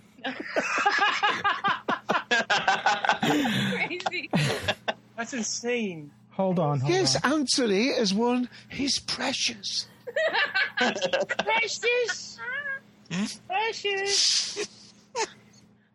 Um, Yes, we are. We, we are. are we're Tolkien fans. We I was working at Barnes and Noble, and Jesse came in hooting and hollering with her friend, saying how the whole bookstore got ransacked since these damn films came out. I was cursing like a sailor. um, she was cursing like a sailor. So I came around the desk, the thing, asked if I could help her, and well, here That we was are. a Uh, long time later. long time later. Okay, I have a winner. A winner. No. Should, I, should I announce it now? I didn't mean to interrupt your story, though. Do you want to announce it on air? Let's well, go for I'll, it. I'll, annou- I'll I'll just I'll just announce her first name then, in case they want privacy. Um, Elaine. Well, I'll put a second initial K. All right. So uh, Elaine K. Um, or is it uh, Eileen? I think it's Eileen. Come on, Eileen. Da, da, da. So check your So- spam filter for an email from Louis. Yes. With, uh, I guess, information on uh, Well, how to. Uh, I'll get your, Get your address. and What, we'll send you. Does, uh, does Louis keep pestering Elaine on her email, does he? we'll be emailing you. So uh, congratulations, and uh, we'll do I another thought you one got next. two copies. Well, we'll do. Oh, we're next gonna spend. We'll spread it out this way. We'll spread the love. So we'll next show we'll do. An, we'll we'll do another. We'll do another one next show. So um, so yeah, and um, and just so you know, the the uh, the numbers they're not. yeah, we, we should have appended the, the rules that the editors are not eligible to. yeah, to win well, that kind of their goes without saying. Yeah, they may support us, but they're not eligible. Well, of course, Um, I was reading. Never mind, but I, it, it would have been really f- weird. I saw it and I'm like, no, that can't be. That's hysterical. But just to answer uh, Dave's question real quick about the, the third Hobbit film, we kind of digressed with Gollum speak. Um, that yeah, I heard and read, but uh, we're not trying to stay too on top of the filming news be- like we did for the Lord of the Rings films because we ended up very disappointed. I'm not. I'm certainly not going to say I'm. I'm looking forward to it. I'll see it when I see it because There's certainly enough material for two more films after the initial Hobbit proper. So, if Yeah. they draw on true Tolkien, fine. If they pull it out of their uh, it's it's nether fiction. regions, then It's fan fiction, and that's fine. If it was called Peter Jackson's The Hobbit, then I'd be all for it. So, but we can go on. That's a that's a that's a horse of another color. yes, and uh, So, hmm. but Tolkien is introduced in the first chapter of our book, though. Yes. Yes. Yes. Yes. Sorry. I was a little confused. Well, I was dr- digressing back to the book. Yes, I know you Hobbit. were, and then I realized. And Dave, see what you've done. You've thrown a monkey wrench into the program. No, no it, it was Ian. It, it was Ian Schmiegel or whatever he's called. Smeagol. Smeagol.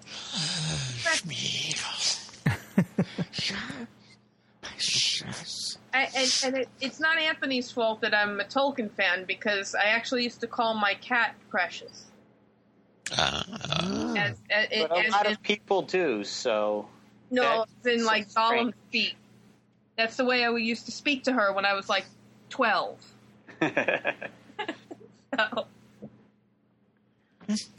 So, So do you? Oh, so when the first movie came out. oh God, yes. Yeah, I grew up on on that one, and actually was kind of frightened of it from time to time.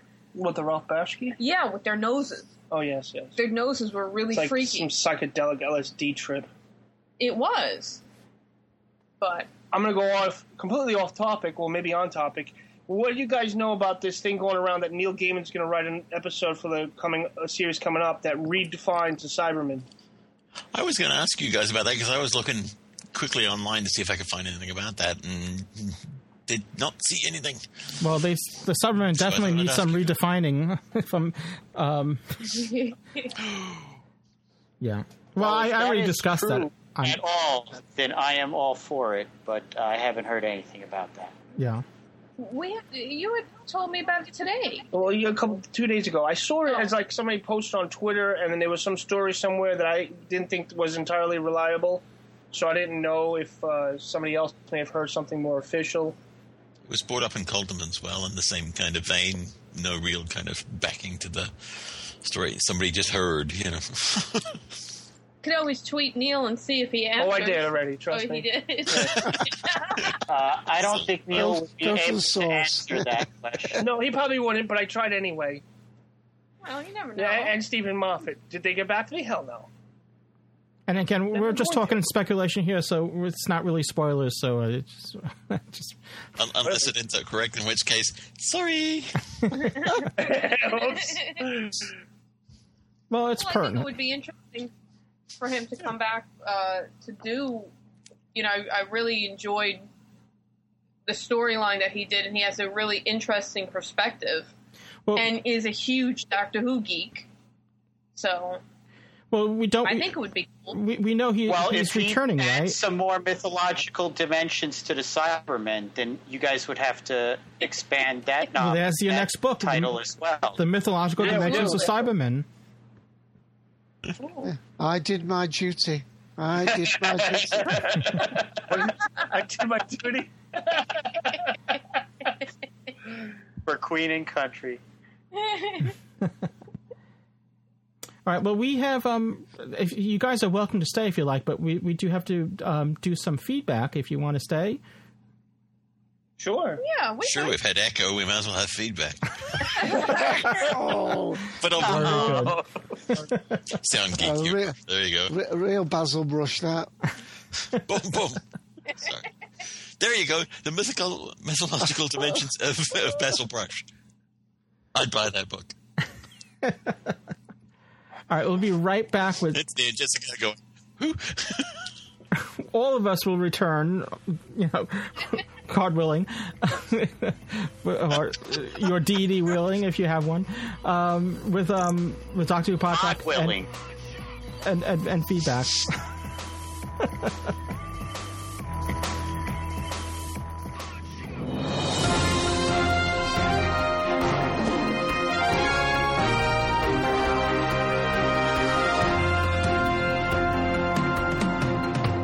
More breaking news. While we were editing this episode of Doctor Who Podshock, BBC America has announced a U.S. premiere event taking place in New York City once again. They've done this twice before in 2010 and 2011, and they're doing it again. It's taking place on August 25th in New York City. The exact venue has yet to be announced. Tickets are 11 cents in honor of the 11th Doctor, though there's a dollar surcharge, so it's a dollar 11. And details on how to order tickets and all that will be coming tomorrow as I record this, but as you listen to this, it may be today or it may have been yesterday. Check their site, BBC America or podshock.net for further details. It will have, in addition to the screening of the first episode of the new series, 2012 series of Doctor Who, which was which is Asylum of the Daleks, is the episode title. In addition to that, immediately following that will be a live Q and A with once again uh, series stars Matt Smith and Karen Gillan, and this time joined with executive producer Caroline Skinner. So once more, it's in New York City. The past events, it was at the Village East Cinema. So uh, they didn't announce a venue this time. So, uh, well, they haven't announced it as of this recording right now, but uh, hopefully um, they will have further details tomorrow. And by the time listen to it, as I, oh, you know, the timey-wimey thing. All right. Well, um, so check it out. If you're um, in this area, once again, you'll have a chance to check out the premiere and also uh, I, I just don't know what kind of. I'm assuming that they're doing the, the tickets this time to trying to um, ease crowd controls, you know, because um, it was uh, mobbed the last couple years, and um, I didn't go to the east. Uh, I didn't go to the Village East Cinema event because uh, the the the first year, 2010, I was at the press conference and we got to see them there. And uh, though we had um, actually, you know, who's on this podcast right now, we had Anthony Burdge there covering it for us. Again, that's August 25th, 6 p.m., New York City. It's a Saturday. We also announced is BBC uh, in the UK announced that the series will begin on September 1st, which is um, you know the following week.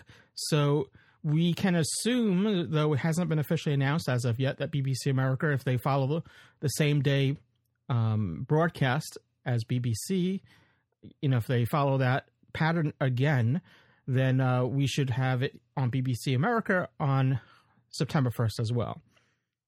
So there you have it. Let's get back to Doctor Who Podshock and feedback. Your feedback. We always want to hear what you have to say.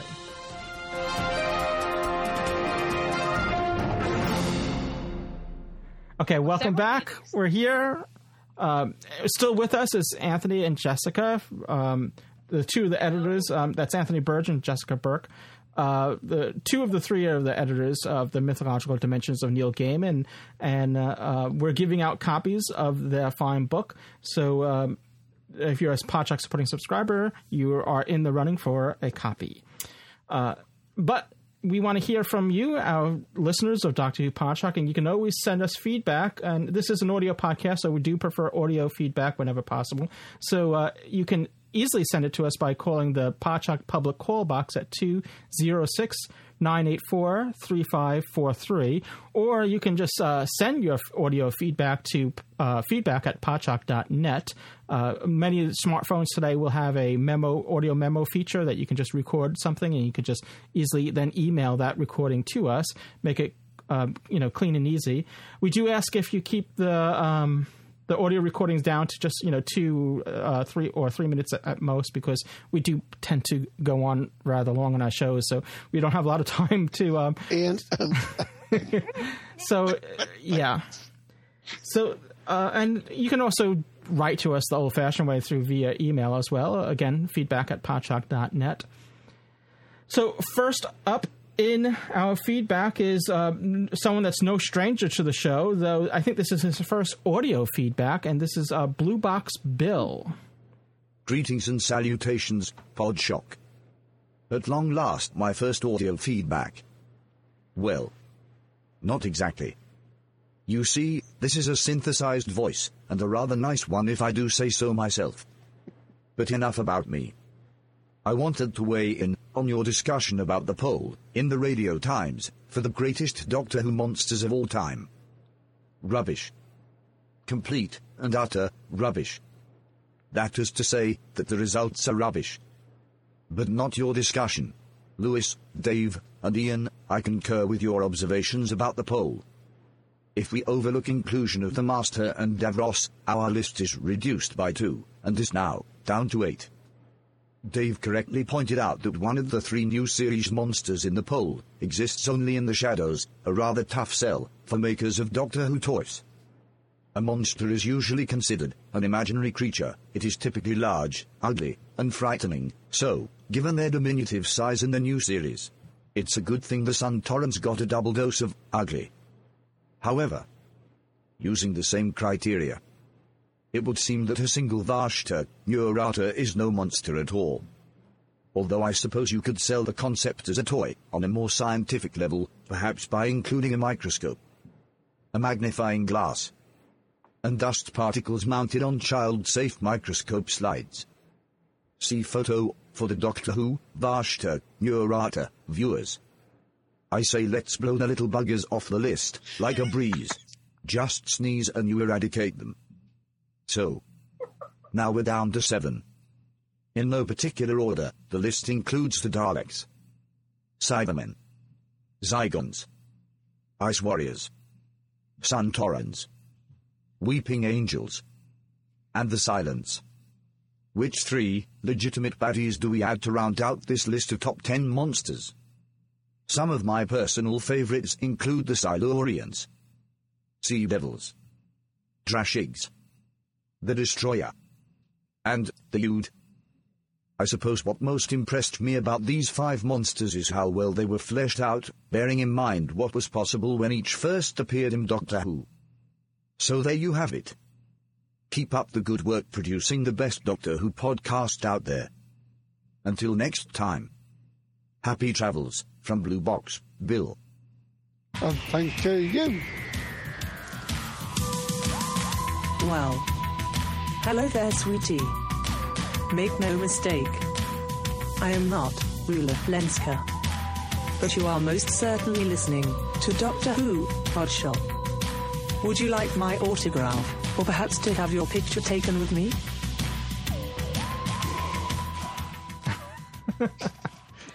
Oh, thank you, Bill. I just had an idea for Colton. entertaining. I just had an idea for Colton, Dave. Don't bother showing off on Sunday. How did Fox Bill miss the uh, Ice Warriors?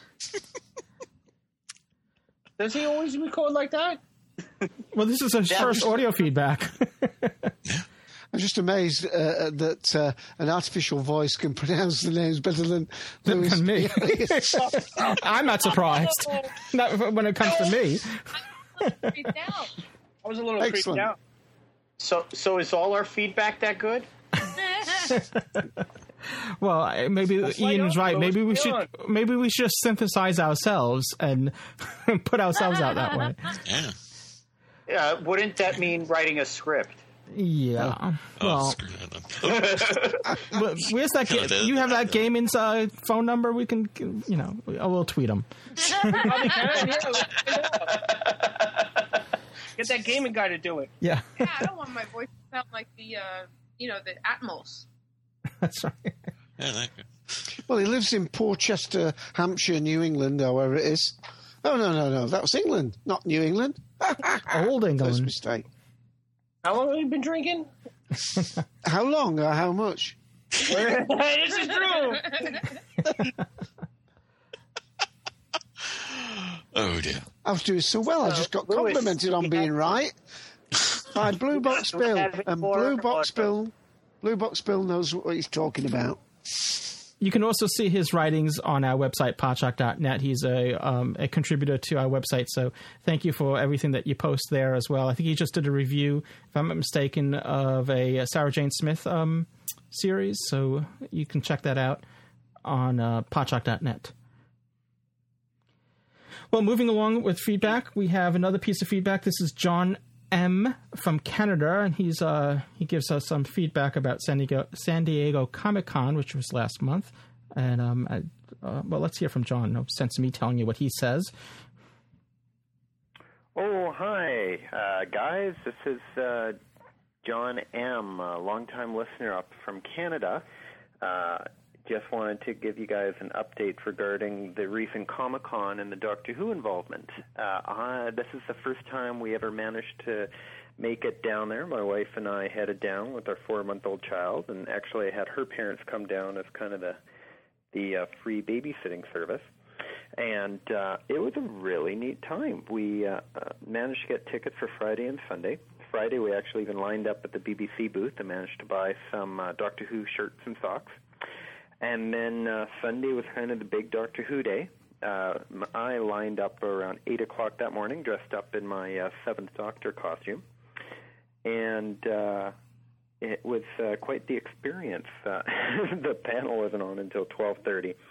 Huge lineups at uh, the convention center in San Diego at that time, and there were people who had lined up since 8 o'clock the night before. Um, the uh, uh, number of costumes were amazing as well. Uh, there was also a lineup just to to uh, try to get an autograph from the uh, the cast of the Doctor, which was pretty impressive as well.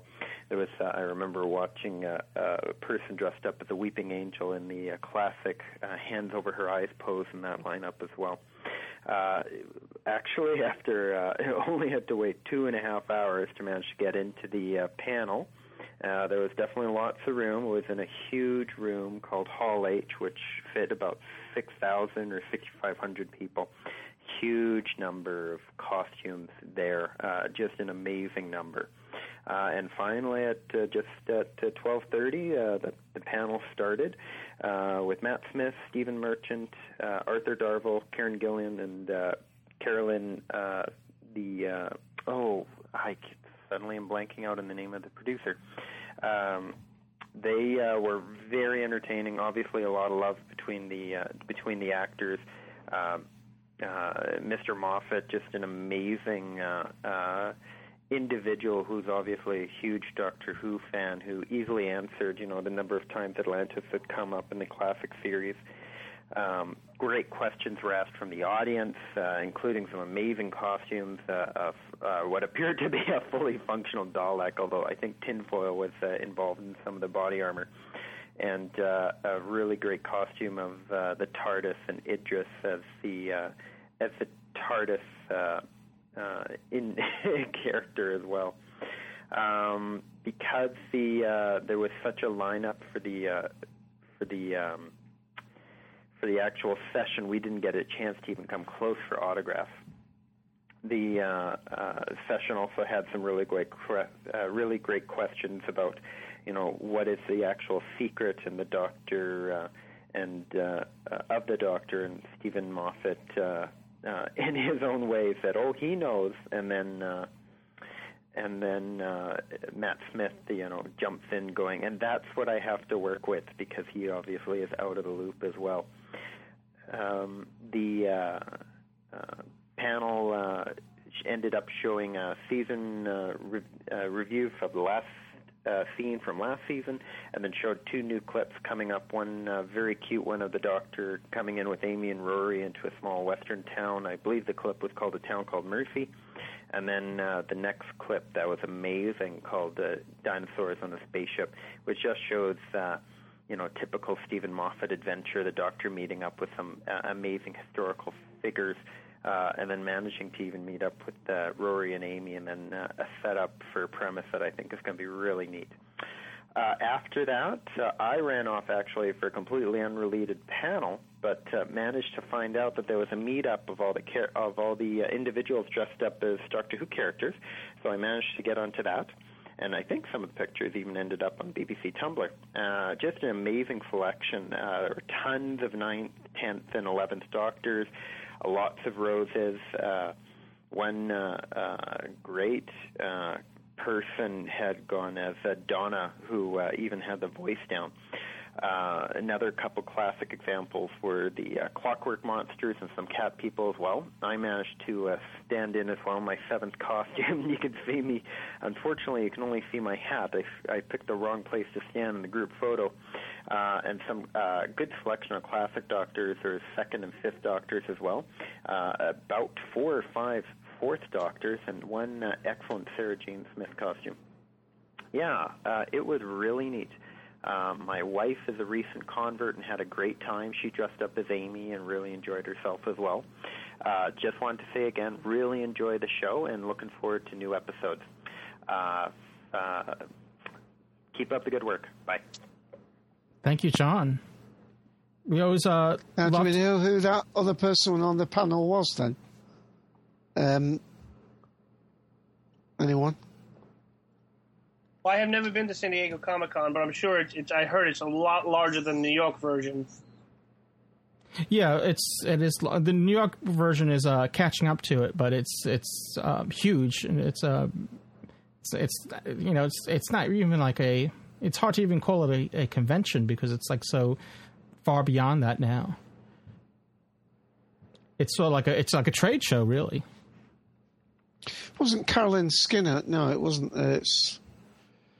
Uh, I must admit, I've seen the YouTube videos and and the the, the young the ladies on uh, the far end to the side of uh, uh, Arthur Darvill, um, but I'm blanking out on her name It also. said- there's a report that says Caroline Skinner, so That's what. I, well, that's what I thought. Uh, that's what I guessed. The name rings a bell. Yes, she was. and Uh, the moderator was Chris Hardwick. yeah, yeah. We panel.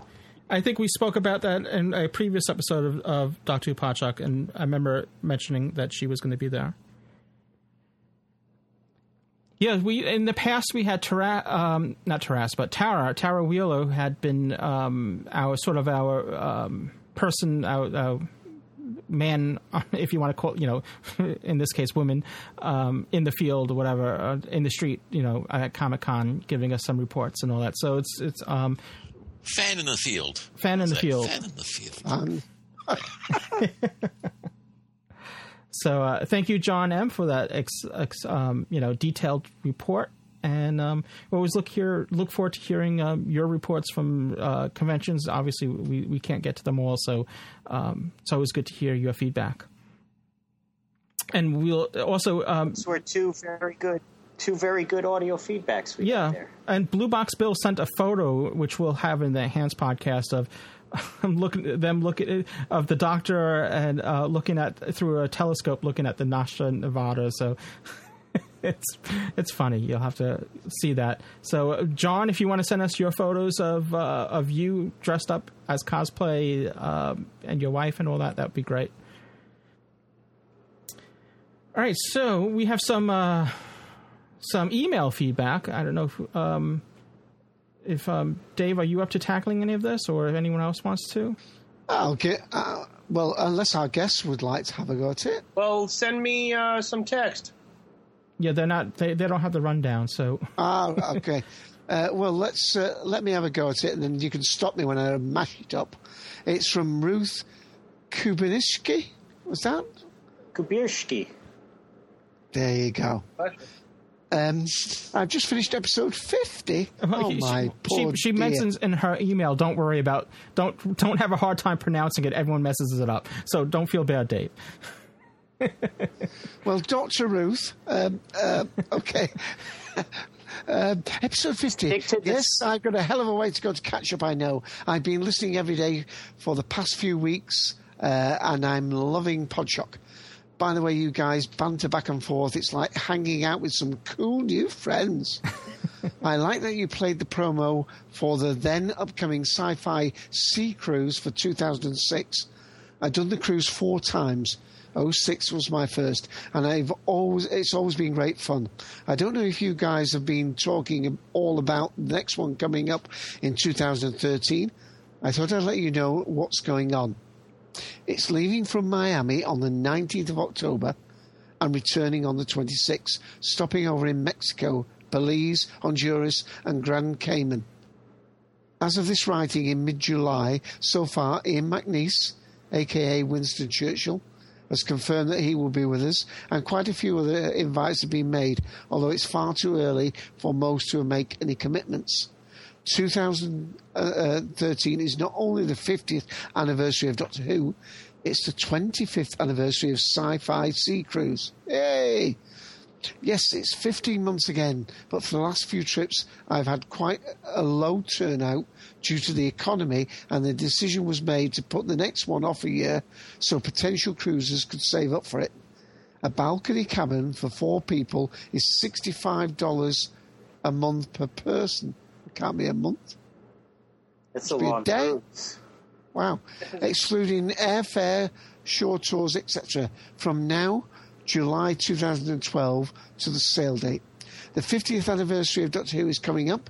Let's make the best cruise yet.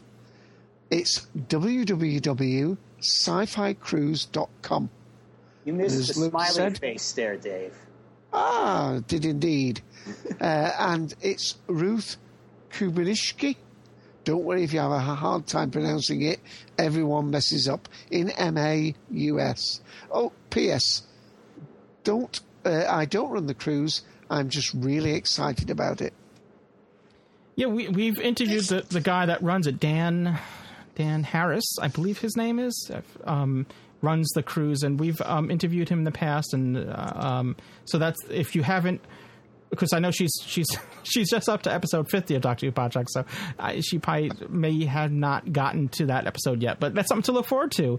We it's been a, it was a few years ago we interviewed him, and he's always welcome to come back on the show, and we can talk about the cruise again. And we were disappointed that yeah the they had to um, postpone or um, you know cancel the other the, the last year's or this year's. I, I can't keep up with the years, but one of the most recent one because uh, there just wasn't enough people you know um, signed up for it. So And see Ruth, and see Ruth, my audio did get better.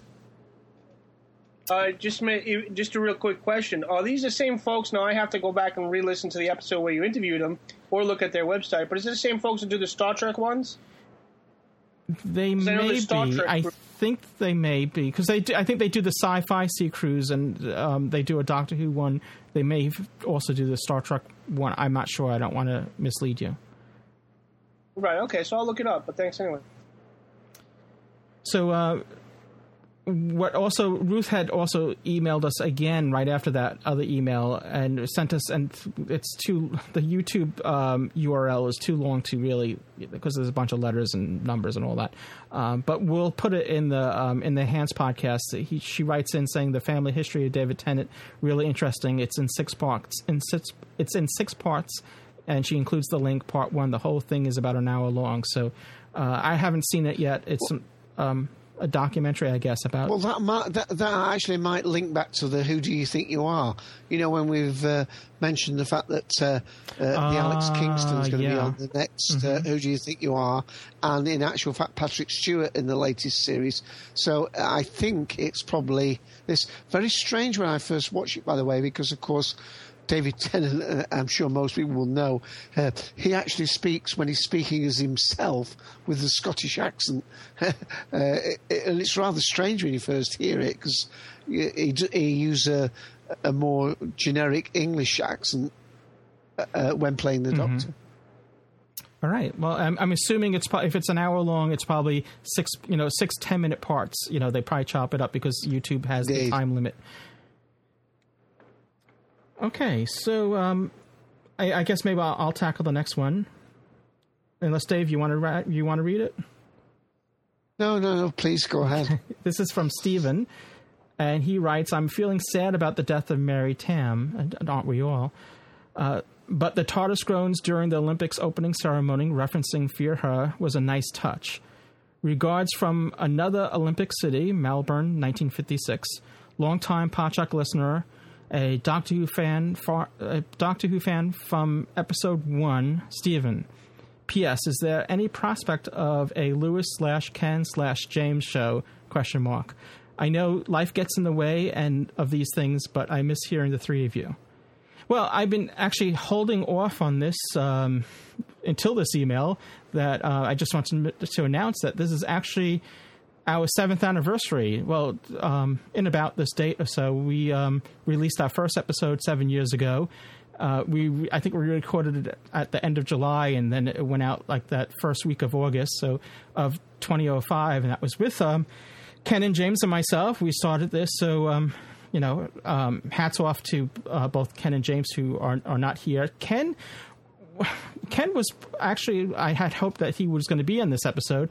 Uh, at, um, he's at a if you don't know he's involved with Icon, which is a science fiction convention here. That's an annual um, convention that is on here here on Long Island. That's in I think they're just celebrated their thirtieth anniversary or thirty or twenty. I can't keep track. I think they're This past year was the 31st, if I it was the 31st. That's what I was Wow. thinking. Yeah.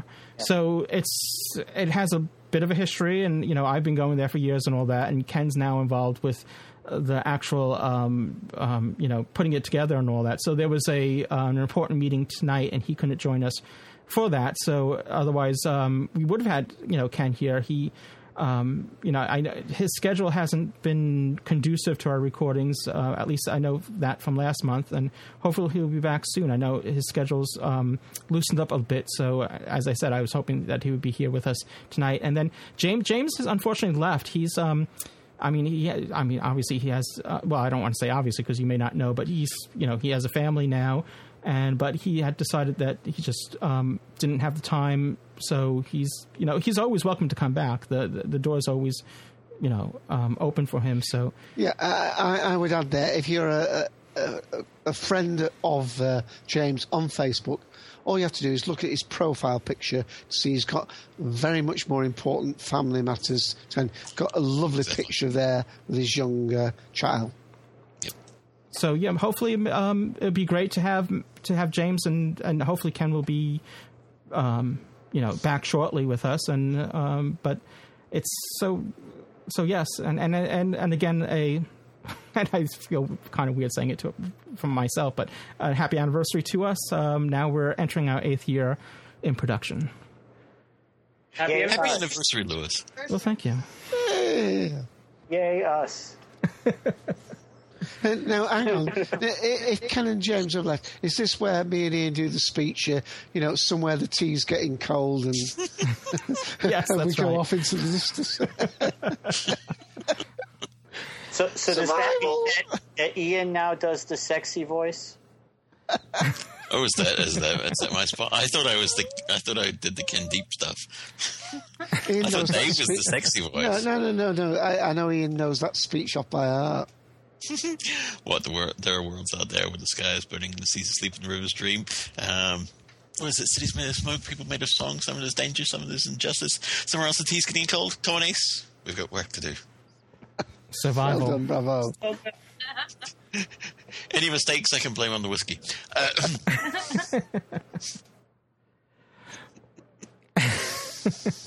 Well, I guess that's going to uh, round out our feedback, and it's also going to round out our show. It's been another long show, so um, I want to thank everyone, uh, both, um, especially you know, uh, we have our special guests Anthony and Jessica with us. Um, the two of the three of the editors of the mythological dimensions of Neil Gaiman, um, and you know, get your copy. It's on better bookstores, and you can uh, you can find it online, and we'll have it. In the, we'll have a link to it um, to Amazon in, in the show notes for this episode, so you can get it there. Or if you're a Podshock supporting subscriber, you have a chance of getting winning your copy.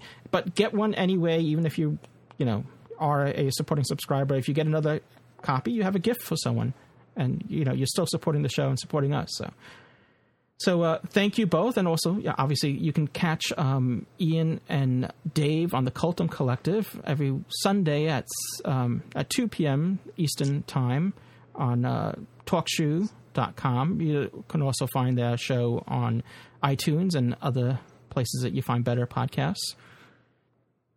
Oh, well, uh, uh, um, if I may just add, add that uh, we did a little interview with uh, all three of the uh, fa- fabulous editors of this book uh, on the Cultum Collective. That was our episode that we recorded on the 31st of May 2012.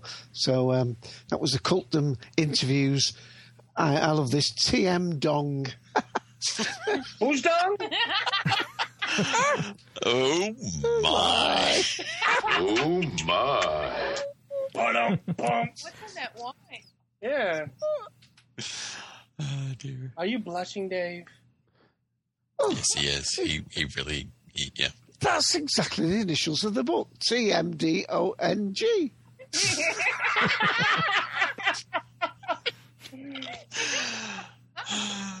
I oh, can't Oh, take him anywhere. I really, I just can't.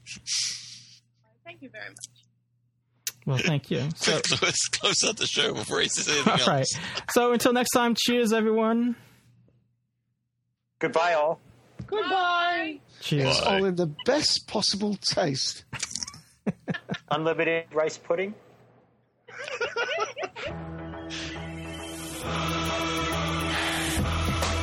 You have been listening to Doctor Who Podshock, presented to you by the fan-run GallifreyanEmbassy.org. Doctor Who is owned and trademarked by the BBC. Doctor Who Podshock is not affiliated with the BBC in any way. Doctor Who Podshock theme music by Jeff Smith at thejeffsmith.com. This has been a production of Art Trap Productions and has been made possible by supporting subscribers and donations from listeners like you. This podcast is also supported by the Podshock Podcast Companion app now in the iTunes App Store. Visit arttrap.com for more information on this and other podcasts. So where are we going? Going? I don't know. You have absolutely no sense of responsibility whatsoever. You're capricious, arrogant, self opinionated, irrational, and you don't even know where we're going. Exactly. What? Well, if I knew where I was going, there'd be a chance the Black Guardian would too. Hmm? Hence this new device. What is it? Uh, well, it's called a randomizer, and it's fitted to the guidance systems and operates under a very complex scientific principle called potluck. Now, no one knows where we're going. Not even the Black Guardian. Not even us.